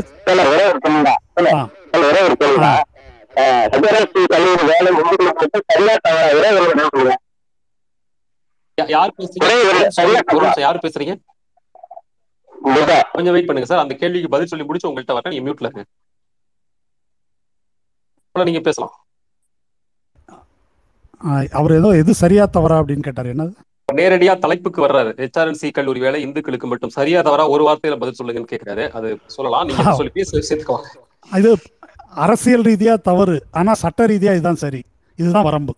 அரசியல் ரீதியாக நாம் அப்படி விரும்பலை. அது இருக்கக்கூடாதுன்னு தான் கருதுகிறோம். ஆனால் இப்போ இருக்கிற அரசியல் சட்டம் அதற்கு உட்பட்டு இயற்றப்பட்டிருக்கின்ற ஹெச்ஆர்என்சி ஆக்ட் அதன் கீழே வேறு எதுவும் செய்ய முடியாது என்பது தான் என்னுடைய புரிதல். அதை மீறி செய்யும் பட்சத்தில் ஹெச்ஆர்என்சிஇ என்பதே கேள்விக்குள்ளாகிவிடும். அதை முடக்கி வைப்பதற்காக அவர்கள் காத்திருக்கிறார்கள். அதனால் ப்ரொவோக் பண்ணுறாங்கன்னு நான் சொல்கிறேன் திட்டமிட்டே அதை செய்கிறார்கள். அர்ச்சக சட்டத்தில் அதனால தான் யூசேஜ் என்ற வார்த்தையை கருணாநிதி எடுத்துட்டார். பின்னால் முதல்ல போடப்பட்டதை. அந்த யூசேஜ் என்ற வார்த்தை இருந்தால் அந்த ஆர்டரை ஸ்ட்ரைக் டவுன் பண்ணியிருப்பாங்க இன்றைக்கி அர்ச்சகர் நியமனம் நடந்திருக்காது. அதெல்லாம் வந்து இப்- இது ஒரு யதார்த்தமான பிரச்சனை. இது நாம் போராட வேண்டாம் என்பதற்கான பேச்சு அல்ல. நான் திரும்ப திரும்ப வலியுறுத்துவதே போராட வேண்டும் என்பதுதான். ஆனால் அந்த போராட்டம் மக்கள் மத்தியில் நிகழ்கிறதா? நாம் அதை செய்கிறோமா? இப்போ உதாரணமாக இப்போ இந்த பிரச்சனை இது அரசியல் சட்டத்துக்கு முரணானதா? அல்லது அரசியல் சட்டத்துக்கு ஏற்கத்தக்கதா என்பதை யார் முடிவு செய்வது? அதை கோர்ட்டு தான் முடிவு பண்ணுது. சபரிமலை வழக்கில் பெண்களை ஒதுக்குவது அரசியல் சட்டத்துக்கு முரணானது என்று தீர்ப்பு வருது. அந்த தீர்ப்பில் ஒரு வார்த்தை வருது. It is against constitutional morality அப்படின்னு வருது. அது என்ன கான்ஸ்டிடியூஷனல் மொராலிட்டி அப்படி ஒன்று இருக்க முடியுமா என்று ரவிசங்கர் பிரசாத்திலிருந்து எல்லாரும் கேள்வி எழுப்பினார்கள். கான்ஸ்டியூஷனல் மொராலிட்டி என்பதனுடைய பொருள் என்ன? லிபர்ட்டி ஈக்குவாலிட்டி ஃப்ராட்டர்னிட்டி என்ற அடிப்படையில் தீர்மானிக்கப்படுகின்ற ஒழுக்கம். அரசியல் சட்ட ஒழுக்கம். அதுதான் அதுக்கு விளக்கம். ஆனால் அவர்கள் எழுப்புகின்ற கேள்வி மதத்திற்கு சமத்துவம் சுதந்திரம் சுதந்திர சமத்துவம் சகோதரத்தின் அடிப்படையில் மத ஒழுக்கத்தை நீ தீர்மானிக்க முடியாது. அது அரசியல் சட்டம் அல்ல என்பது அவர்களுடைய வாதம். அந்த வாதத்துக்கு வலு சேர்க்கின்ற வகையில் அரசியல் சட்டப்பிரிவு இருபத்தஞ்சு இருபத்தாறு இருக்குது. இதெல்லாம் புரிந்து தான் ஆயிரத்தி தொள்ளாயிரத்தி ஐம்பத்தி ஏழில் சட்ட எரிப்பு போராட்டத்தை பெரியார் நடத்தினார். அந்த சட்டம் இருபத்தாறு திருத்தப்படவில்லை நீக்கப்படவில்லை. அவற்றால் விலங்கிடப்பட்ட நிலையில் தான் நாம் இருக்கிறோம். அதை எதிர்த்து அரசியல் ரீதியாக நம்ம தாராளமாக போராட்டம் நடத்தலாம். நன்றி கிட்டத்தட்ட இரண்டு வேற எதுவும் சொல்ல வேண்டியிருக்கீங்களா நீங்க? இல்லை நான் முடிச்சிட்டேன். நெருங்கிட்டோம். ஒரு பாயிண்ட் தான். அதாவது திராவிட முன்னேற்ற கழக அரசு ஏதோ ஒன்று பண்ணியிருக்கு. அவங்கள ஒன்றுமே சொல்லிடக்கூடாது என்பது அல்ல பாயிண்ட் என்பது அல்ல பாயிண்ட் இப்போ இதை எல்லாரையும் போடு அப்படின்னு ஒரு போராட்டம் எடுத்தீங்கன்னாக்கா அதை கைதட்டி வரவேற்பார்கள் பஜ பிஜேபிக்காரர்கள் என்பது என்னுடைய கருத்து. சந்தோஷமா வெயிட் பண்ணுவாங்க அதுக்கு. ஓகே நான் நன்றி நான் கல்வெட்டு சார். நான் ரெண்டு. ரெஸ்பான்ஸ் மட்டும் குயிக்காக தோழர் மருதையன் சொன்னதை நான் குயிக்கா மருதையன் சொன்னா நான் ஏத்துக்கிறேன். அதாவது இந்த லீகல் பேட்டில் எதிரிகள் காத்திருக்கிறார்கள் என்பது உண்மை. எனக்கு நல்லா தெரியுது. அதே ஆனா வந்து இப்போ அவர் மிஸ்டர் ரவிக்குமார் இல்லைன்னு நினைக்கிறேன். போயிட்டாருன்னு நினைக்கிறேன். ஒரு கருத்தை சொல்றப்ப வந்து நீ பேர் இல்லாம சொல்ற இது எல்லாம் வந்து சங்கிகளின் வாதம். இதை வந்து இப்ப எனக்கு பேர் கல்வெட்டு அப்படின்னு வச்சிருக்கிறதுனால என்னோட கருத்து என்னோட கருத்து சரியா இல்லையான்னு தான் பார்க்கணுமே தவிர என்னோட பேர் கல் கல்வெட்டு இருக்கு அல்லது கோவிந்தசாமி நான் கோவிந்தசாமின்னு பேர் வச்சுட்டு வந்தா அது உண்மையான பேராயிருமா? இது இது இது வந்து ரொம்ப தவறானது. ஒரு நிமிடம் ஒரு நிமிடம். நீங்க சொல்றதை நான் ஏத்துக்கிறேன். அவர் இருக்கும்போது இந்த கேள்வியை நம்ம அவர் போயிட்டாரு. இருந்திருந்தா அவர்கிட்ட நம்ம பதில் பெற்றிருக்கலாம். உங்க கருத்தை நான் இதுல பதிவு செஞ்சிருக்கீங்க ஓகே நான் போகலாம் போயிட்டாரு. That's fine that's fine sir right நான் இன்னும் சொல்லிடுறேன். அதாவது வந்து இப்ப கொஞ்சம் சுருக்கமா சொல்லுங்க. இரண்டு மணி நேரத்துல இறங்கிட்டோம். நான் நல்லது. சுருக்கமா சொல்லுங்க. மருதையன் தோழர் மருதையன் சொன்னதுதான் சரி. அரசியல் ரீதியா இது தவறு. சமூக நீதி சார்பியா சார்பாகவும் இது தவறு. இதே நேரத்துல வந்து பெரியார் இருந்திருந்தாருன்னா நேரம் திருப்பி தான் வந்திருப்பார். அவர் அண்ணா காலத்திலையும் சரி ஒரு தனக்கு சரியானதை வந்து நம்ம அரசியல் ரீதியா போராடணும். ஆனா காம்ப்ரமைசஸ் ஒரு சட்டத்துக்குள்ளதான் நம்மளால இயங்க முடியும். அன்டில் வி அந்த ச- சட்டத்தை நம்ம மாத்துற வரைக்கும். அதனால அரசியல் ரீதியா தவறான சட்டங்களை அதாவது சமூக நீதிக்கு புறமான சட்டங்களை மாற்றக்கூடிய முயற்சிகள் ஒரு பக்கம் இருக்கணும். அதே அது இருக்கக்கூடிய சட்டங்களை வச்சு இன்னைக்கு என்ன பண்ண முடியும் அப்படின்றதையும் நம்ம நிர்வாக ரீதியாகவும் பார்க்கணும். இரண்டுமே ஒரு பேலன்ஸ் அப்ரோச்சா இருக்கும் இங்க என்ன பாக்குறேன்னா இப்ப இப்ப ஒரு ஒரு ரவிக்குமார் சொன்ன மாதிரி தான் நம்ம ஏதாவது ஒரு ஒரு கருத்து சொன்னவனே வந்து நம்ம எதிர்ப்பு இல்ல அப்படியெல்லாம் கிடையாது. Hundred percent with current party and ஒரு சமூக நீதிக்கான இன்னைக்கு நடக்கிறது எல்லாத்தையும் பாராட்டுறோம். ஆஹ் அறநிலைத்துறை இருக்கு அப்படின்றதே வந்து இப்ப இருக்க நம்ம அமைச்சர் மூல நடவடிக்கை மூலமா தான் வெகுஜனங்களுக்கே தெரிய வந்திருக்கு. அவங்க எல்லாத்துக்குமே நம்மளோட முழுக்க முழுக்க ஆதரவு உண்டு. ஆனா அரசியல் ரீதியா ஒரு திராவிட இயக்கமா ஒரு ஒரு ஒரு சமூக நீதி இயக்கமா நம்ம வந்து இத பேசவும் செய்யணும். ஒரு ஒரு கருத்தியல் ரீதியா அதை எடுத்துட்டு போனா தான் வந்து அட்லீஸ்ட் ஒரு டூ ஹண்ட்ரட் இயர்ஸ்க்கு அப்புறமாவது இதை மாத்த முடியும். அதனால வந்து. அவ்வளவுதான். நன்றி. ஆஹ் வாய்ப்புக்கு நன்றி. நன்றி சார் நன்றி சார். திரு மகாராஜா உங்க கருத்து சுருக்கமா? வணக்கம் சார். எனக்கு ஒரு சின்ன சந்தேகம் மட்டும்தான். அதாவது இதுல வந்து வ- சட்ட சிக்கல்கள் ரொம்ப இருப்பதாக நீதிமன்றம் சென்றா நெகட்டிவா மாறலாம். இருபது வருஷங்கள் வரை கொண்டு செல்ல முடியும் வழக்கை எடுக்க முடியும்னு சொன்னாங்க.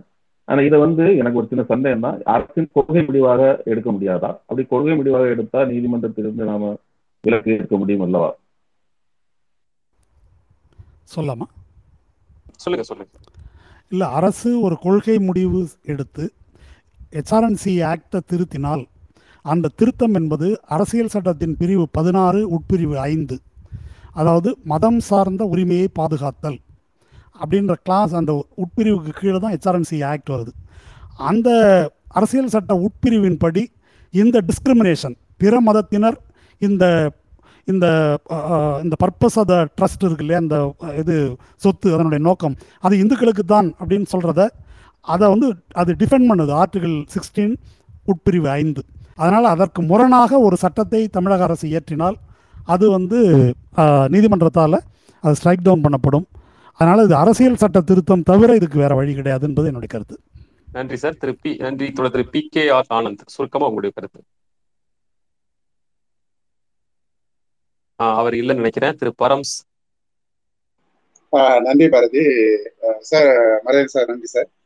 உங்கள்கிட்ட தான் உங்க கருத்துக்கு நூற்றுக்கு நூறு நான் உடன்படுறேன் இந்த அறநிலையத்துறை நடத்துகின்றது வந்து அறநிலைத்துறை கட்டுப்பாட்டில் இருக்கக்கூடிய ஆலயங்கள் நடத்துகிறது தான். நீங்க சொன்னது உண்மை. நூற்று நூறு உண்மை. எச்ஆர்என்சி ஆக்ட் படி வந்து அதுல செய்யக்கூடிய நியமனங்கள் இந்துக்கள் தான் நியமனம் செய்கிறதா இது வரைக்கும் உள்ள நிலைமை. இப்போ இவங்க எல்லா கல்லூரிகள்ல உள்ள பிரச்சனைகளை பற்றி சொல்றாங்க. இது அறநிலைத்துறை நிறைய நிறுவன இந்த கோயில்கள் வந்து நிறைய நிறுவனங்களையும் நிறைய இதுகளையும் நடத்துது. ம- மரணாவி காப்பகம் கூட நடத்துது திருச்சியில குடசேலத்துல. அந்த மாதிரி நாதஸ்வரம் மற்றும் இசைப்பள்ளி அஞ்சு நடத்துது வேதகாம பாடசாலை ரெண்டு நடந்தது ஓதுவார் பயிற்சி பள்ளி நாலு நடந்தது தேவார பயிற்சி பள்ளி ரெண்டு நடந்தது. அப்ப இதெல்லாம் வந்து இந்துக்கள் தகுதி பெற்றவர்கள் அந்த பள்ளிகள்ல வந்து நியமிக்க முடியும் அந்த சட்டப்படி வந்து நியமிக்க அதுதான் வந்து யதார்த்தமான ஆஹ் உண்மை.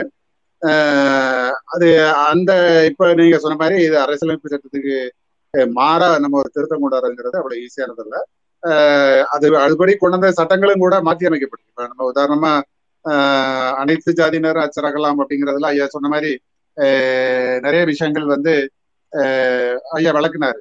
அது அதுல நூற்றுக்கு நூறு நான் உடன்படுறேன் ஆஹ் அது கூட வந்து ரெண்டாயிரத்தி ரெண்டுல ஆதித்யன் வர்சஸ் அரசு அந்த ஹைகோர்ட்ல கேரளா ஹைகோர்ட்ல ஆஹ் ஒரு வழங்கப்பட்ட தீர்ப்பின் அடிப்படையில் தான் ரெண்டாயிரத்தி ஆறுல வந்து கலைஞர் வந்து இந்த சட்டத்திருத்தத்தை மேற்கொண்டாரு. அப்போ நீதிமன்றங்கள் அவ்வப்போது உள்ள சூழ்நிலைக்கு தக்கவாறோ அல்லது இது வாதங்களின் அடிப்படையிலோ தீர்ப்புகளை வழங்குது. ஆனா இப்ப இருக்க சூழ்நிலையில நீங்க பாத்தீங்க அப்படின்னா இந்த சட்டம் வந்து அனைத்து சாதியினரும் அச்சராலான்னு கொண்டு வரும்போது அந்த ஐம்பத்தி அஞ்சு ஹெச்ஆர்என்சி ஆக்ட்ல ஐம்பத்தஞ்சு அந்த வாரிசு அடிப்படையில் நியமனம் கூடாது அப்படிங்கிறத எதிர்த்து அஹ் சௌடா வந்து உச்ச நீதிமன்றத்துல தொடர்ந்த வழக்குல ஒன்பது அமர்வு கொண்ட நீதிமன்றம் தான் சொல்லுச்சு. இரு வந்து அரசியலமைப்பு சட்டம் இருபத்தி அஞ்சின் படி வந்து இந்த அனைத்து ஜாதியினரும் அர்ச்சகர் ஆகக்கூடாது அப்படிங்கிறத சொல்லிச்சு. அப்புறம் அதை எதிர்த்து அரசியலமைப்பு சட்டப்பிரிவு மாற்றுறதுக்கான முயற்சிகள் எல்லாம் கலைஞரால மே- எடுக்கும் போது அது நிறைவேறல. அப்புறம் எம்ஜிராஜ் வந்தது. அவர் அதை பற்றி கண்டுக்கவே இல்லை. அப்புறம் இந்த கேரளா ஹைகோர்ட் ஜட்ஜ்மெண்ட்டுக்கு அப்புறம் தான் வந்து கேரளாவில் அந்த மாதிரி நியமனங்கள் மேற்கொள்ளப்பட்டது. அது அடிப்படையில் தமிழ்நாட்டிலையும் மேற்கொள்ளப்பட்டது. ஆகவே இதெல்லாம் வரலாறா இருக்கு. நம்ம வந்து அவர் நண்பர் வந்து ஒரு கருத்தை வச்சாரு. போராட்டம் அடிப்படையில் அதை மாத்தலாம் அப்படின்னு சொல்லி. அவ்வளவு ஈஸியா வந்து இதுல மாற்ற விடுவாங்களா அப்படிங்கிற ஒரு கேள்வி ஒரு பக்கம் இருக்கு. இதுக்கான அதுக்கான முயற்சி மேற்கொள்ளலாம். ஐயா சொன்னதுதான் நான் என்னுடைய வாழ்த்துல நான் ஐயா தெரிஞ்சு என்னுடைய கருத்தை. நன்றி சார். திரு சரவணன் அவருடைய கருத்தை இறுதியாக எடுத்துக்கொண்டு இந்த அமர்வை முடிக்கலாம். திரு சரவணன் சுருக்கமாக உங்கள் கருத்து. நன்றி பாரதி நன்றி பாரதி. ஐயா சொன்னதை நான் ஏத்துக்கிறேன். இருந்தாலும் இங்க இருக்கிற அஹ், கிறித்தவர்களோ முஸ்லீம் மதத்தினரோ இல்ல மாற்று மதம் யாரு தழுவினாலும் அவங்க எல்லாருமே பூர்வ குடிமை தமிழர்கள் தான். ஆகையினால எந்த ஒரு சட்டத்தை வச்சு நம்ம வேலை வாய்ப்புலையோ பணியிலையோ மறுக்கப்படுறது அதுவும் அரசு பணியில அரசு நடத்துற ஒரு ஹெச்ஆர்என்சி போல ஒரு இருக்கிற இதுலயே வந்து பருக்கு மறுக்கப்படுறது வந்து ஏற்றுக்கொள்ள முடியாதது. ஏன்னா பூர்வக்குடி மக்களுக்கு நம்ம வந்து சட்டத்தை வ- காட்டி நம்ம வந்து தடுத்து நிறுத்துறோம். இதே நிலைப்பாட்டை வந்து கிறிஸ்டின் மைனாரிட்டி இன்ஸ்டியூஷனோ இல்லை முஸ்லீம் மைனாரிட்டி இன்ஸ்டியூஷனோ எடுத்தாங்க அப்படின்னாக்க நம்ம ஏற்கனவே இருக்கிற இந்துக்களுக்கு பாதி பேருக்கு வேலை இல்லாமல் போயிடும். ஏன்னா நமக்கே தெரியும் தமிழ்நாட்டில் நடக்கிற தமிழ்நாட்டில் நடக்கிற அதிகபட்ச காலேஜோ இல்லை கல்வி நிறுவனங்கள் எல்லாருமே வந்து கிறிஸ்டின் மைனாரிட்டி இன்ஸ்டிடியூஷன் தான் அதிகம் பேர் நடத்துறாங்க. ஸோ அப்படி பணி பாதுகாப்பு அவங்க அவங்களுக்கு மட்டும்தான் அப்படின்னு ஒதுக்கிட்டாங்க அப்படின்னாக்கா இது இந்த பக்கம் பாதிக்கும். ஸோ இதெல்லாம் கருத்தில் கொண்டு அதுவும் அரசு நடத்துகிற ஒரு டிபார்ட்மெண்ட்ல இப்படி இருக்கக்கூடாது அப்படிங்கிறது தான் என்னோட கருத்துங்க ஐயா. நன்றிங்க இதுக்கு ஏற்கனவே பல பேரால் பதில் கொடுக்கப்பட்டிருக்கு. இதை நான் பதிவு பண்ணி மறுபடியும் ரெக்கார்ட் போடுவோம். அதுல கேளுங்க. உங்களுடைய கேள்விகளுக்கு நீண்ட விளக்கம் பல பேரால் பதில் கொடுக்கப்பட்டிருக்கு. அதை ரிப்பீட் பண்ண நினைக்கிறேன். இந்த அமர்வில் பலர் பங்கேற்று பேசினாங்க. நூத்தி ஐம்பதுக்கும் மேற்பட்டோர் தொடர்ந்து இரண்டு மணி நேரம் கேட்டிருக்காங்க. பலர் பங்கேற்றாங்க. பத்திரிகையாளர் ஸ்ருதி சாகர் யாமனன் விழுப்புரம் தொகுதியின் எம்பி திரு ரவிக்குமார் தொடர் மருதையர் உள்ளிட்ட பலர் பங்கேற்று பேசினாங்க. எல்லோருக்கும் நன்றி. பார்வையாளர்கள் அனைவருக்கும் நன்றி. அஹ் இதன் பதிவு செய்யப்பட்ட ஆடியோ வடிவத்தை நாளை அல்லது நாளை மறுநாள் ஆங்கர் எஃப்எம் பாட்காஸ்ட் சேனலில் அஹ், வரும் இதில் கேட்க அவர்கள் அதில் கேட்கலாம் நன்றி. அனைவருக்கும் நன்றி. மீண்டும் மற்றும் ஒரு ஸ்பேஸ் கூட்டத்தில் சந்திக்கலாம். நன்றி. நன்றி.